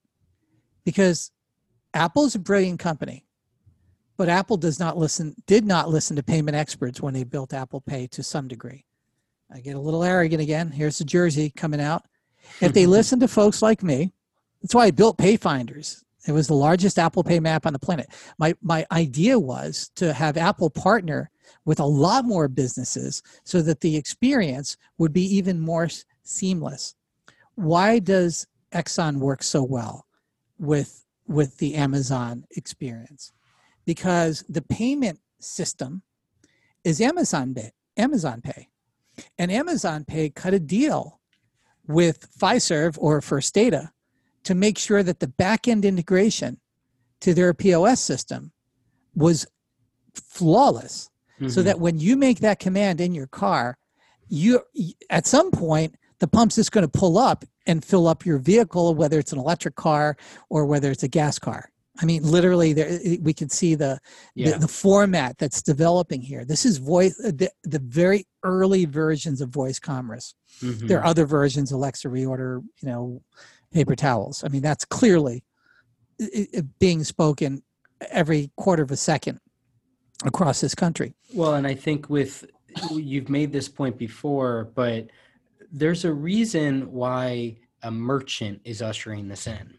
Amazon, yes. you know, they're the, they understand this stuff so inherently that it's no surprise to me that that the leader of the whole voice space is Amazon, given yeah, because merchant background. David, you're absolutely right. Uh, Jeff Bezos sees this through the lens of a merchant. And a lot of people say, see, he just wants to monetize my data and sell me something. Perhaps that's not really why. Right. The real reason why is a merchant must understand jobs to be done mm-hmm. in a level that is less esoteric than maybe Apple or Google. Google's problem, I mean, Google has brilliant people, but Google's biggest problem was their hiring practices made it impossible to have a diversity of thought within the company. Uh, and what I mean by that is, is the Google test, and a lot of people say, "Oh, Brian, that's old; it's gone." No, it isn't. there are different Google tests now, and the HR systems are designed to make sure certain types of thinking doesn't get through the door. And this is this is con- confirmation thinking. Every large corporation in the world in history does this, and Google's no different. Tech companies are no different. Apple's doing the same thing to a, uh, to a lesser degree, in some cases, a greater degree. Uh, Amazon does this also, and it's one of the reasons why uh, parts of Alexa is at- atrophied already. Um, but also, it's being driven by this this this almost crisis kind of atmosphere which burns people out that we must constantly constantly uh, minute by minute. See a tech company is not minute by minute. It's quarterly by quarterly year by year product by product. But amazon it's sale by sale. Right. i mean it's like oh are we doing are we doing? So it's a different data analogy. It's a different thought process. And and, and jeff bezos just thinks about the world in a much longer term. Mm-hmm. and he's able to execute on a 10 year plan while some tech companies are executing on a two or three year plan. Yep. And that gets us into something else we talked pre-show, and that's uh, their satellite network and their local network. Yeah, let's let's. So let's, why don't why don't you give the preamble this. on this? Yeah. yeah. So how do you see it, and this then is, I'll, I'll, inform it. This is such a marathon of a of a conversation here. I I, uh, I think I'm just gonna release this as like one long episode, and people want to listen to the whole thing. I'll make make it clear that we talk about a whole lot of different things. I wasn't sure if we were gonna get into this or not, but I'm totally down to do it. Um, I think that one of the most interesting pieces Brian has written is around when Amazon released the Echo Frames, the Echo Buds, and the uh, Amazon Ring, I don't re- really remember what that's called. Um, he there, you know, during that uh, that show where they were releasing all these different product announcements, one of the most like intriguing ones that I've seen very little press coverage about since was the Echo, uh, or was the Echo Sidewalk or Amazon Sidewalk? Um, yeah, Amazon Sidewalk. Am, Amazon Sidewalk. Okay, so let's put a couple pieces together here, right? So you have this uh, one of you know a guy that's valued at 250 billion dollars or something like that. So one of the world's richest people in the world who owns Blue Origin, um, you know, one of two billionaires who owns its own rocket company. So you have Musk who owns SpaceX, obviously, and then you have uh, Bezos who owns Blue Origin. Um, and then you have this project Kuiper, which uh, July 31st, I believe it was, um, they got uh, what was it FAA clearance or no F- yep. FCC um, one of FCC. the different yeah FCC so uh, they got the green light to launch something in the order of like 3,500 satellites up into space okay so so you have and then just recently you had amazon introduce its amazon halo wrist worn wearable. Okay so amazon releases four different wearables. Um, they introduce uh, or they've you know released the plans for Project Kuiper. They have again a company is led by a billionaire rocket you know rocketist i guess you call it. Um, so brian put these kind of put these pieces together in his Quora piece. And this is so fascinating again to think about it which is like we kind of tend to i think get stuck in our current thinking in terms of like well how will amazon ever succeed without a phone? Well you know when you have satellites and body worn computers and like a mesh network that can be created kind of using the two let's just talk about this like i think this is so fascinating all these different pieces and this is what i always find with amazon like they are the king of parlaying one thing into the next like you see them come out with something honestly like you could go back as far as amazon as the amazon store which was basically Books. first customer for AWS. So Amazon yeah. dog fooded AWS to being this gigantic thing. One of my favorite pieces that I've ever uh, read uh, was Ben Thompson's um, The Amazon Tax. And he talks a lot about this idea of like Amazon more or less creates primitives, which will then be used to allow like these totally they just kind of like allow these things to foster and then they get out of the way and they take a cut like the you know the whole amazon store if you're a merchant you pay 15% of any sale in order to sell something on there they take a cut right? That's the amazon tax. They take a tax if you want to use their cloud computing aws just like we were talking about with the whole um, you know uh, paying at the pump using alexa yep. using amazon pay you know? Like these are ways in which they're getting to use all their additional services. I've never seen a company eh, do what they do in terms of they take one piece of the company in order to get you to use the other piece of the company. And so now what we're seeing is they have all these sort of like disjointed pieces, whether it be Alexa or it be its wearables or it be this Project Kuiper, these satellites. They have more building blocks and more primitives that they're establishing. And it just certainly seems like across the next decade, we're going to start to see these things all be put together in some really interesting ways. And I really do think that this whole idea of like this Amazon sidewalk, when you look at what they described at this press release, in light of Project Kuiper and now with like the additional wearables that they've released since, it sure seems like there is actually a path forward here without having to have a mobile phone.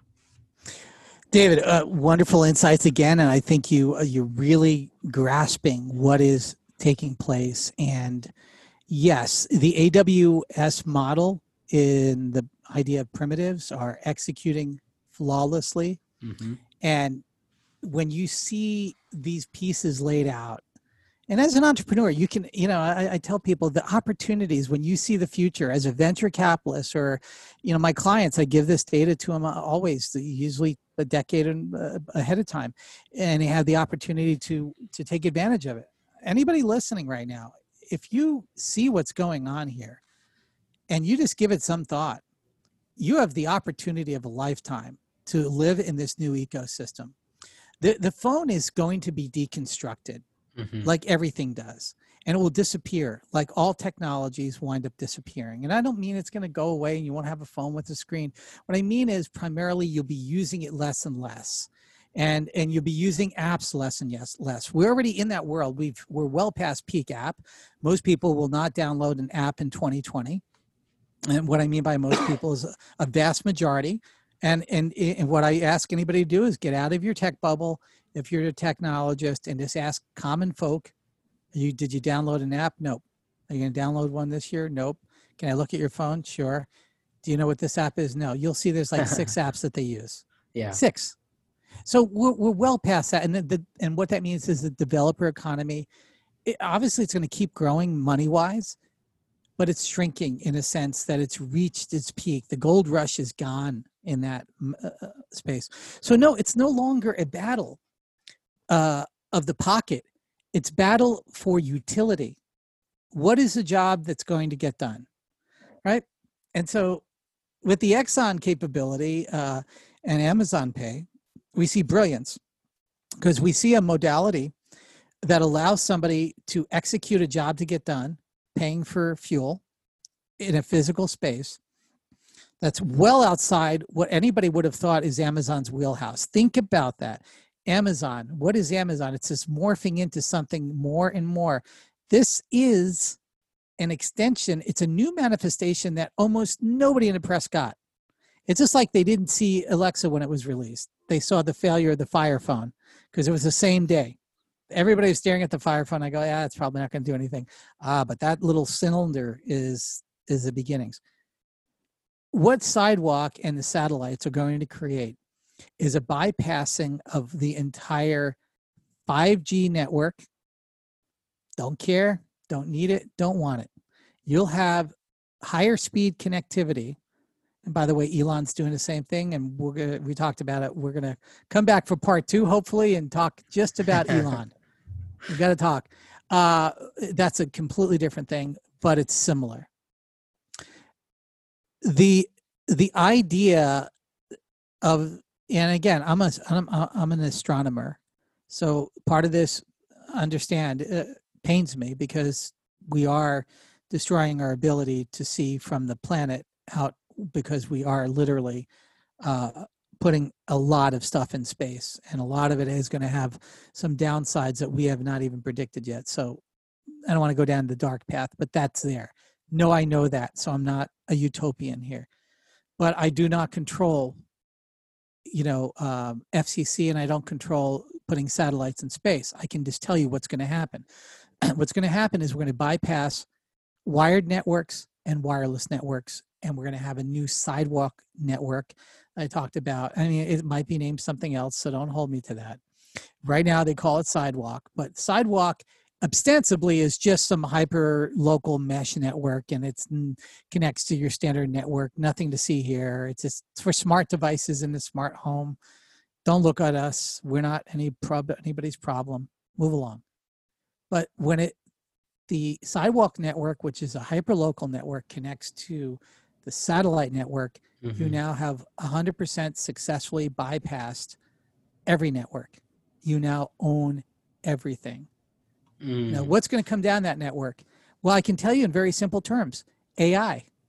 It's going to be like an electricity circuit wired to everybody's home in the world that's AI. And you turn it on, you turn it off, and Amazon will take a piece.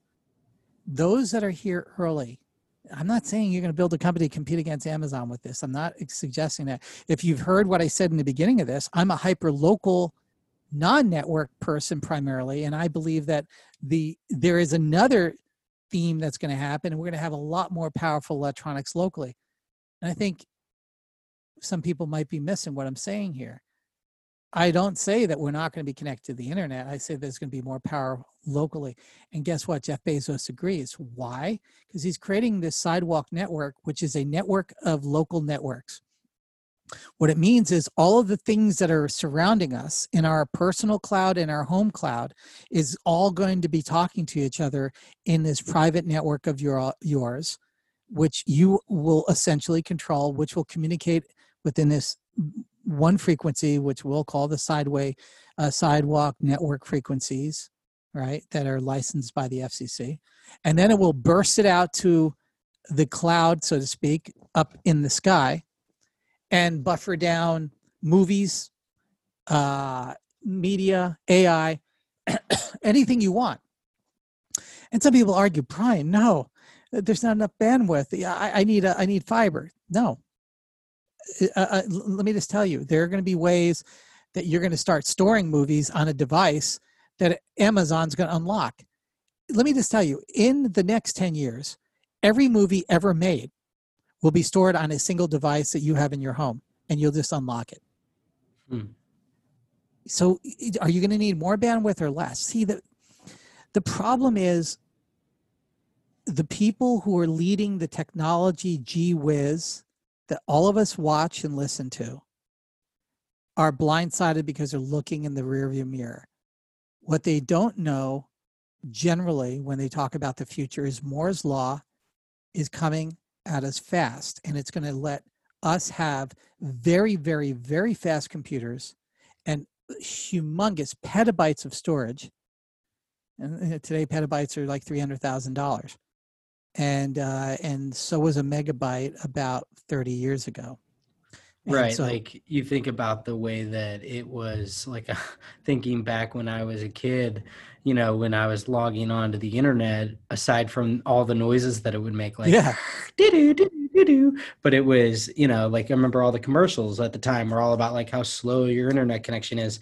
Kids today don't even realize how good they have exactly. it. Like you, you can stream something in real time in 1080p and it's like nothing. And like that was unfathomable at the time. But like, as you mentioned, it's a so, trajectory. Like, yeah, we'll get there. So I'm a proponent. Uh, great, great insight, David.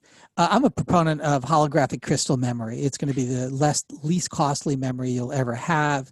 Uh, it's not new. It's been worked on since the 1980s. It has the potential of giving you petabytes of data. What are petabytes? Uh, every song, every video, and every book ever made, and maybe most of the photography uh, that's in the National Archives uh, on on one little block, right? So now you start saying, "Hold it, I can have all of that locally." What power does that give me when it's hyper local? Well, it's there already, right? Now you have to create a, a mechanism of how does one get paid for it mm-hmm. as as a as an artist, and how do you update and, and make new stuff? I'm not going to give away that. All I can tell you is if you're an entrepreneur and you want to talk about this, I'm open to help you.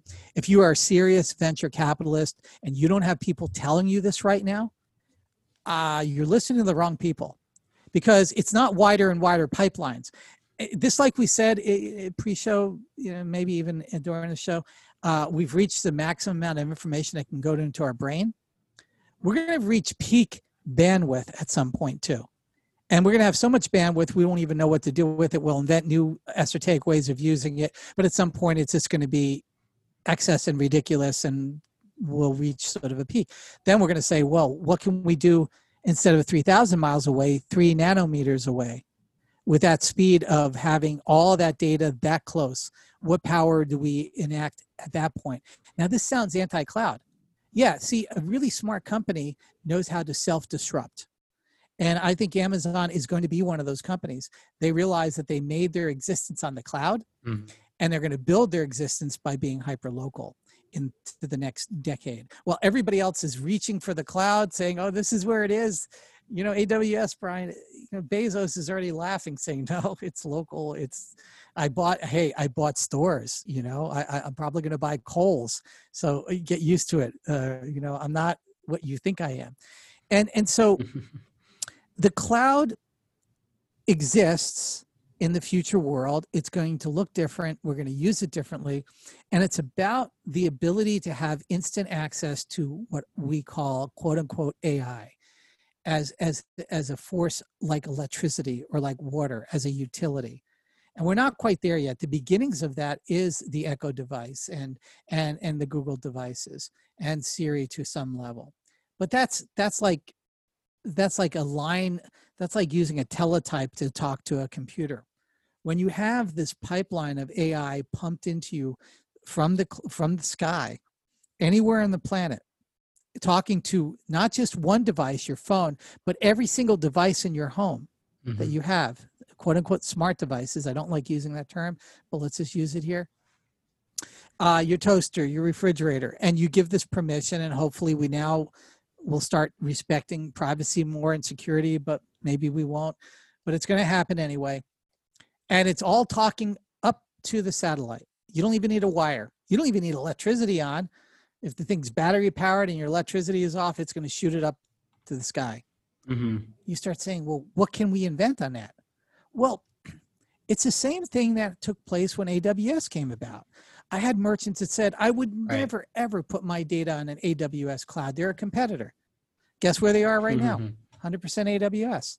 And they're doing one wonderful, by the way. They're they're they're they yeah. are in fact now an Amazon uh, marketplace merchant, and they do more sales through Amazon Marketplace than through their own website. And their own website is on I AWS. And I said that you're going to wind up doing this, and I'm going to lose money because I'm I give you your credit cards because that's how I knew them. But interestingly enough, it rose all the boats in the harbor. Their website is doing 70 times more than when I signed them up. 70 times more volume on their own website, but mm-hmm. their business grew so much on Amazon that it is overshadowing what their website can do. So Amazon is a platform of aggregation. And so let's yep. look at the sidewalk network and the cloud and the satellite networks that they're building. And there's a few of them, only one is known right now. Um, and it's one of the reasons why these billionaires are shooting rockets into space. It's two reasons satellites and space mining. And yeah. and and we can talk about that another day. But um, anybody who doesn't get that it's it's not yet, and ultimately maybe habitation and all that but that's that's something different. Uh, habitation comes with the mining. There has to be a commercial interest. End of story. Uh, so what we have now is uh, is this aggregation of attention that's what a- amazon website is for shopping that's what AWS is for web services, and that's what this hyper local and wide network is going to be. Apple has some understanding this uh, with ultra wideband. Ultra wideband seems to be um, like some kind of magic pill being sold in the 1800s that will cure everything because ultra wideband is actually a lot of technologies wrapped in, up, up, up into one it's a ranging and sensing technology uh, it is a communication technology that's orders of magnitude more uh, uh, useful than Bluetooth. Um, yeah. So, and and by the way, sidewalk sidewalk network ultimately is going to use ultra wideband also. So, we're we're going to be shifting away from Bluetooth ultimately because it's too low bandwidth.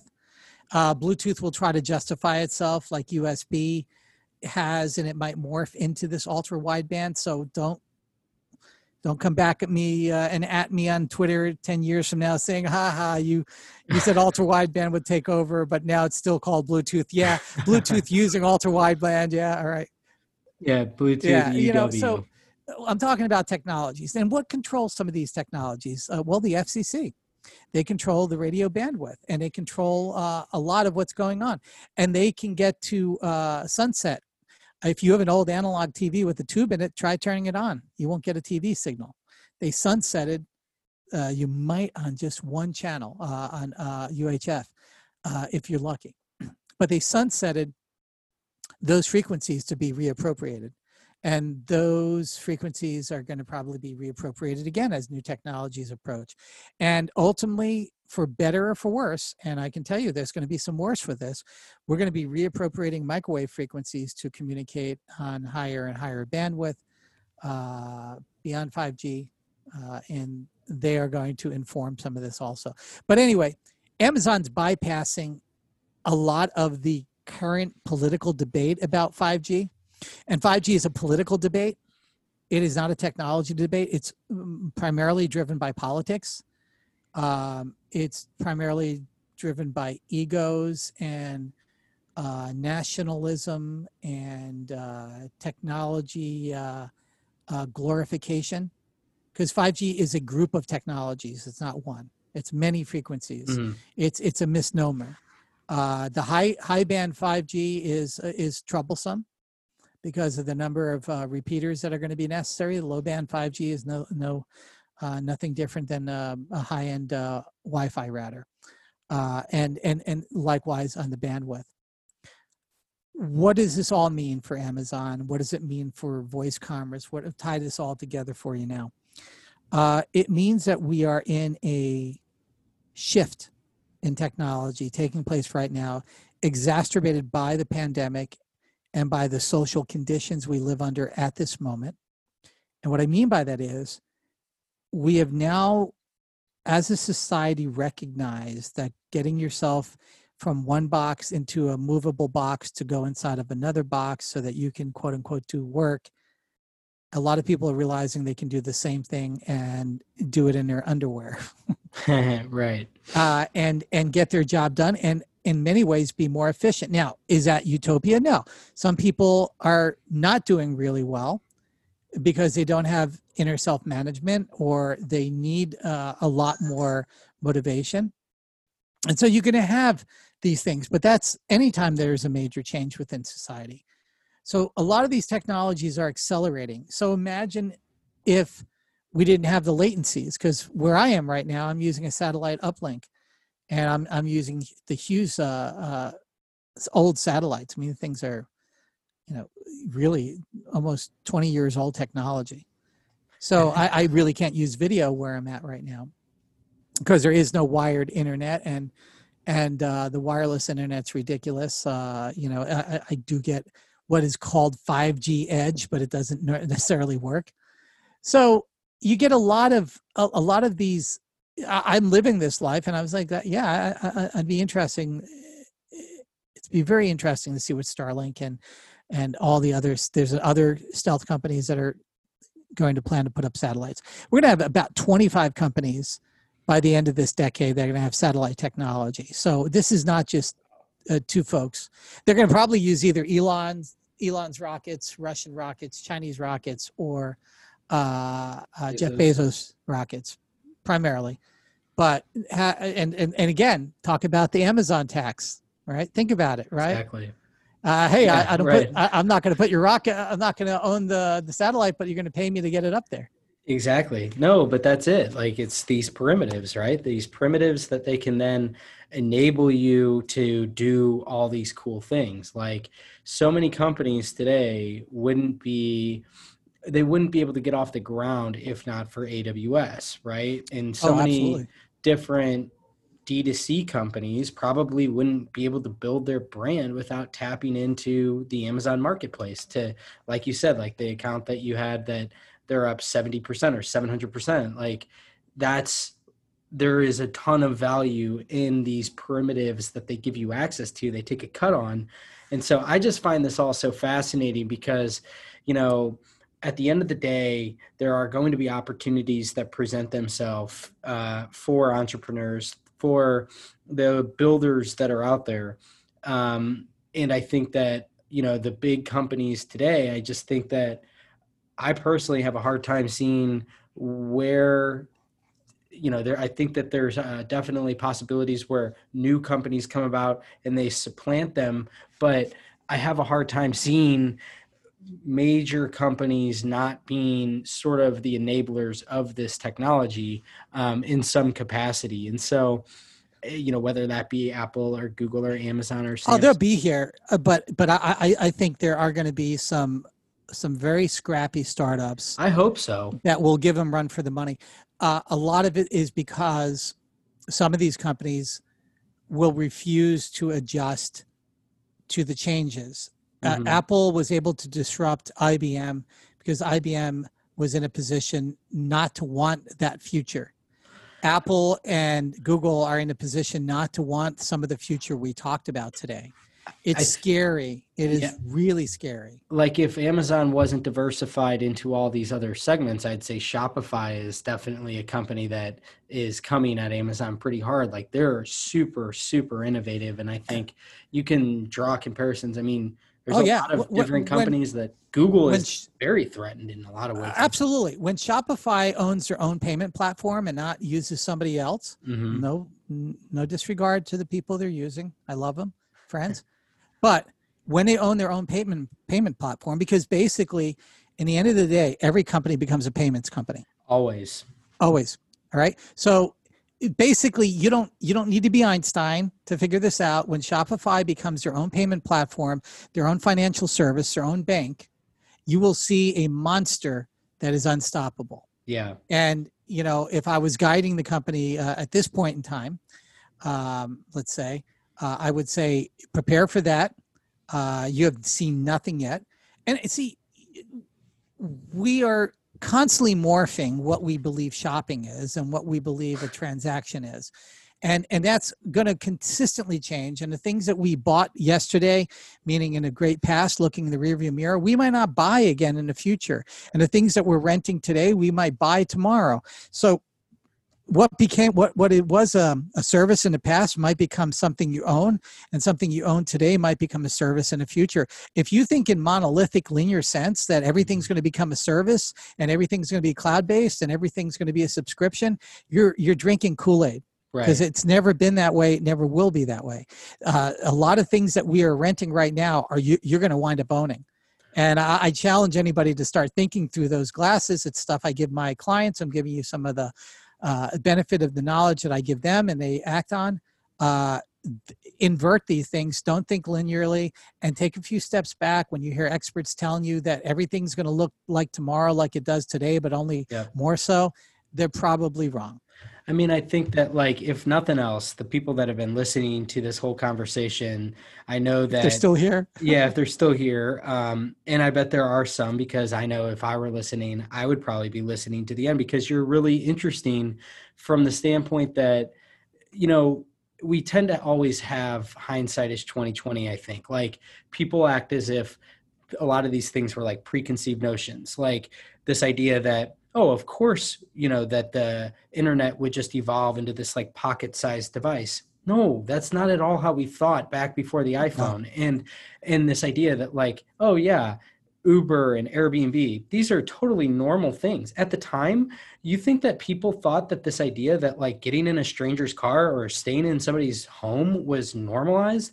The future is not going to be the way that we think. Like it's it never is and it it tends to just always be different than what we think it's going to turn out to be and i think that you you offer this really unique well thought out thesis of like here's a whole lot like you're so polymathic that you're able to take all these all these insights and apply like historical references and and take all of these different examples throughout history and say look we've kind of been through a lot of these different things before and and here are examples of how uh, this played out and this played out and so i just would say that like for anybody that is still listening which i can't mm-hmm. imagine who i'm addressing here right now would be because they probably wouldn't even be tuning into this in the first place but if you're skeptical about a lot of this vision that's totally fair but i do challenge anyone to to really think through like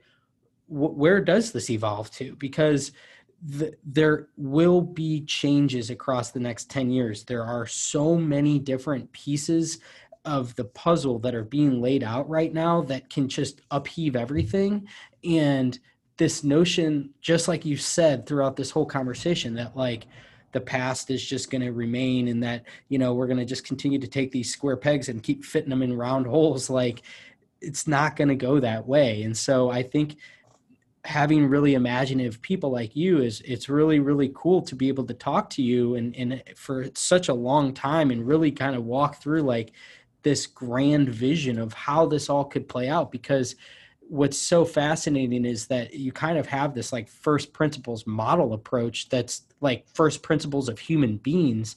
And going back to this whole idea of like attention and just meeting like these thresholds that it's like we can't go past these things i really do think that the pendulum is kind of going to swing back toward we're going to have to have a restoration of our humanity and we're going to have to wrestle with this idea of like do we really want to live in a society where we're spending almost every single one of our waking hours staring at a screen, crouched over a little piece of glass, tapping through using these arcane methods of communication? Or will we prefer something that is much more uh, you know, tethered to the way that we actually communicate as people and get back to this idea of humanity and using our technology as a means for that rather than uh, this like you know this like tether to the internet that is like inescapable. Wow dave. I, I yeah i think you've you've really conceptualized and thank you for you know the really kind words. I think you really conceptualized where we are right now and and and so many different elements to this within our our moment of time. Uh i i just I just wish I just wish we had more um, more people thinking like us. And what I mean by us is, you know, we've we've been friends for quite a while, and I count you as a good friend. Um, you know, it's it's easy to have these conversations, and we're kind of having a public one, but you, normally we can kind of even talk in a much quicker shorthand and even have a longer conversation with more right. density, uh, reaching our Shannon limits. But um, we haven't touched the surface of this. We haven't talked about Wisdom Keeper and what that means. We haven't talked about a whole lot of things. Mm-hmm. So this is really a journey of discovery for people. And when we start separating technology from human and human from technology, we run into what we have run into right now. And it's nobody's fault. Right. The, the computer just wasn't smart enough to understand us. It wasn't smart enough to know what we were saying or what we wanted. We now live in a world where it is. And what I mean by understand it, you know it only understands as much as the protocols allow it to understand. You're not going to train it with rote ai and say okay gpt 29 uh, now we really kind of get it because uh, uh, we got 5 billion 200,000 people's emotions in here it, it, it's still not it. You have to come with the first principles you're talking about. What is a human emotion? Why does it exist? Why does it serve us? Why is it the removal of the human emotion is a problem and not the solution? And when you start realizing that we are emotional creatures and acting in emotional ways is our strength and not our weakness then we realize that our technology can be morphed to us yeah. and it can give us not just the power of a lever, but a power of billions of levers. Yes. We are we are machine builders and we're tool builders. And we built the tool, the computer, but we didn't make the machine. And really think about that. The, the computer is primarily just a tool right now. You even hear people say it's a tool. Mm-hmm. A machine gets a job done a, tool, a tool sounds like it's more universal and it says, well, I can do many things. No, a hammer pretty much is a tool. it kind of does two things really good. Maybe extracts nails well, mounts on a nail really well. And, and, and so the, the, the computer at this point in time is a tool that gathers data and gathers archive text. That's it and we're manipulating text and data. That data is also an image, but it's still data, it's binary. And we're manipulating that in a way that is useful for us. That's a job that needs to get done. It, it may seem like a job that's not, when you call it a job, it's like, hold it, man, I'm just kind of looking at good pictures, whatever. that's a job. And when you see it through those those lenses, you start saying, wow, I can be so empowered if my day of nine hours can be 15 minutes. Then what will you do? I ask anybody listening to us as we end this to entertain the thought of what would your life be if we can give you one third of it back right because most people we have three eights that's all we're dealt with in a day you mm-hmm. better be sleeping eight hours you should be working eight hours and you should have eight hours of quote unquote flex time leisure time uh, it used to be television occupied 5.6 hours for most of the 70s and then all of a sudden the internet came and it went from you know one hour to nine now some people are uh, quoting 11 and a half hours that some people are, are spending on the internet. Now passively consuming video yes at times mm-hmm. but yes that is a tremendous amount of time. What would i what how would you be liberated if i gave you one third of your time, at least of those eight hours back. You know, a lot of people say, I don't know what I'll do. That's your journey. Yeah. Because one way or another, our society is changing. Robots and AI and computers are going to essentially uh, assume everybody's job that you do right now. And uh, my job, even everybody's, to a point where we're left with one thing what defines us uniquely as humans? Uh, i would i would say it's our creative ambition tied around human emotion. And i don't think you will ever duplicate that because humans don't really even know where it comes from. Therefore we won't program in a machine. Now will we have creativity coming out of a computer? A form of creativity but it won't be human creativity. It will be interesting. I, I I do a lot of computer music that's made by my emotions, but it's made by my emotions. When it's done randomly, it's not very interesting. But when it's following my emotional ups and downs throughout the day, it's incredible music. It's symphonic. Uh, it, it, we'll have music like that. We'll have stories being told to us that are tied to our emotions. Uh, so there's a, there's a great deal ahead for artists. I'll leave that one more space for people. Keep a space for the artist in you and people around you because it's the artist that shows us the future before we get there and helps us assimilate what that future might be like. The artist will play with the future in ways that are utopian and dystopian and ultimately help us normalize what the future will look like. When we devoid ourselves from the creative creativity of the artist, we are devoiding ourselves from the guides that help us understand and deal with what's coming next. And what's coming next is going to be absolutely incredible.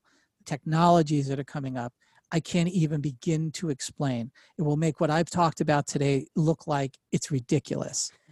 Uh, and, and, and so is the transformation of humanity. And unfortunately, so is turmoil.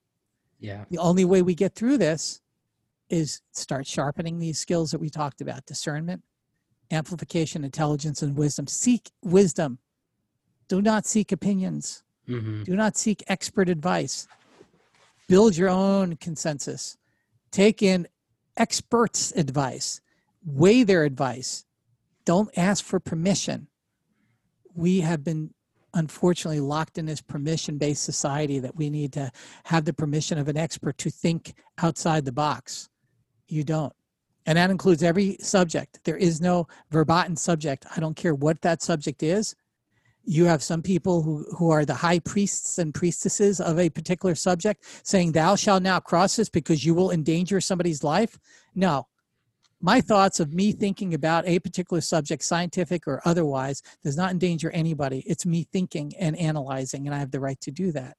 We need to reclaim that right and intelligence amplification will help us do that and so will a lot of this technology that's surrounding us. We just need to know how to use it.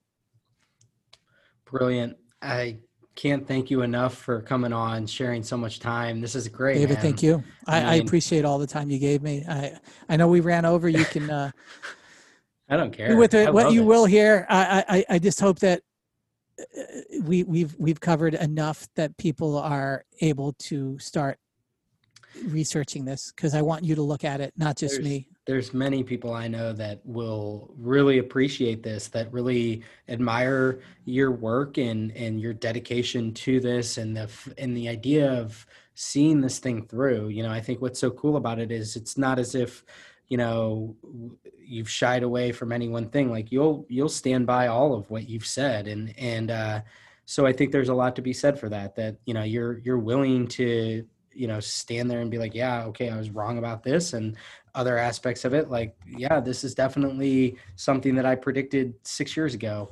So i just uh, i think it's just really cool that you're willing to take the time and and go on these kind of podcasts and share all of this insight because you know at the end of the day i don't know how the future is going to play out or anything like that but i have to hope that we will see some sort of change in terms of the trajectory because it does it does seem unsustainable to just think that we're going to just continually become glued to these screens and into these uh you know immersed in uh you know in in the internet and, and in the non-reality.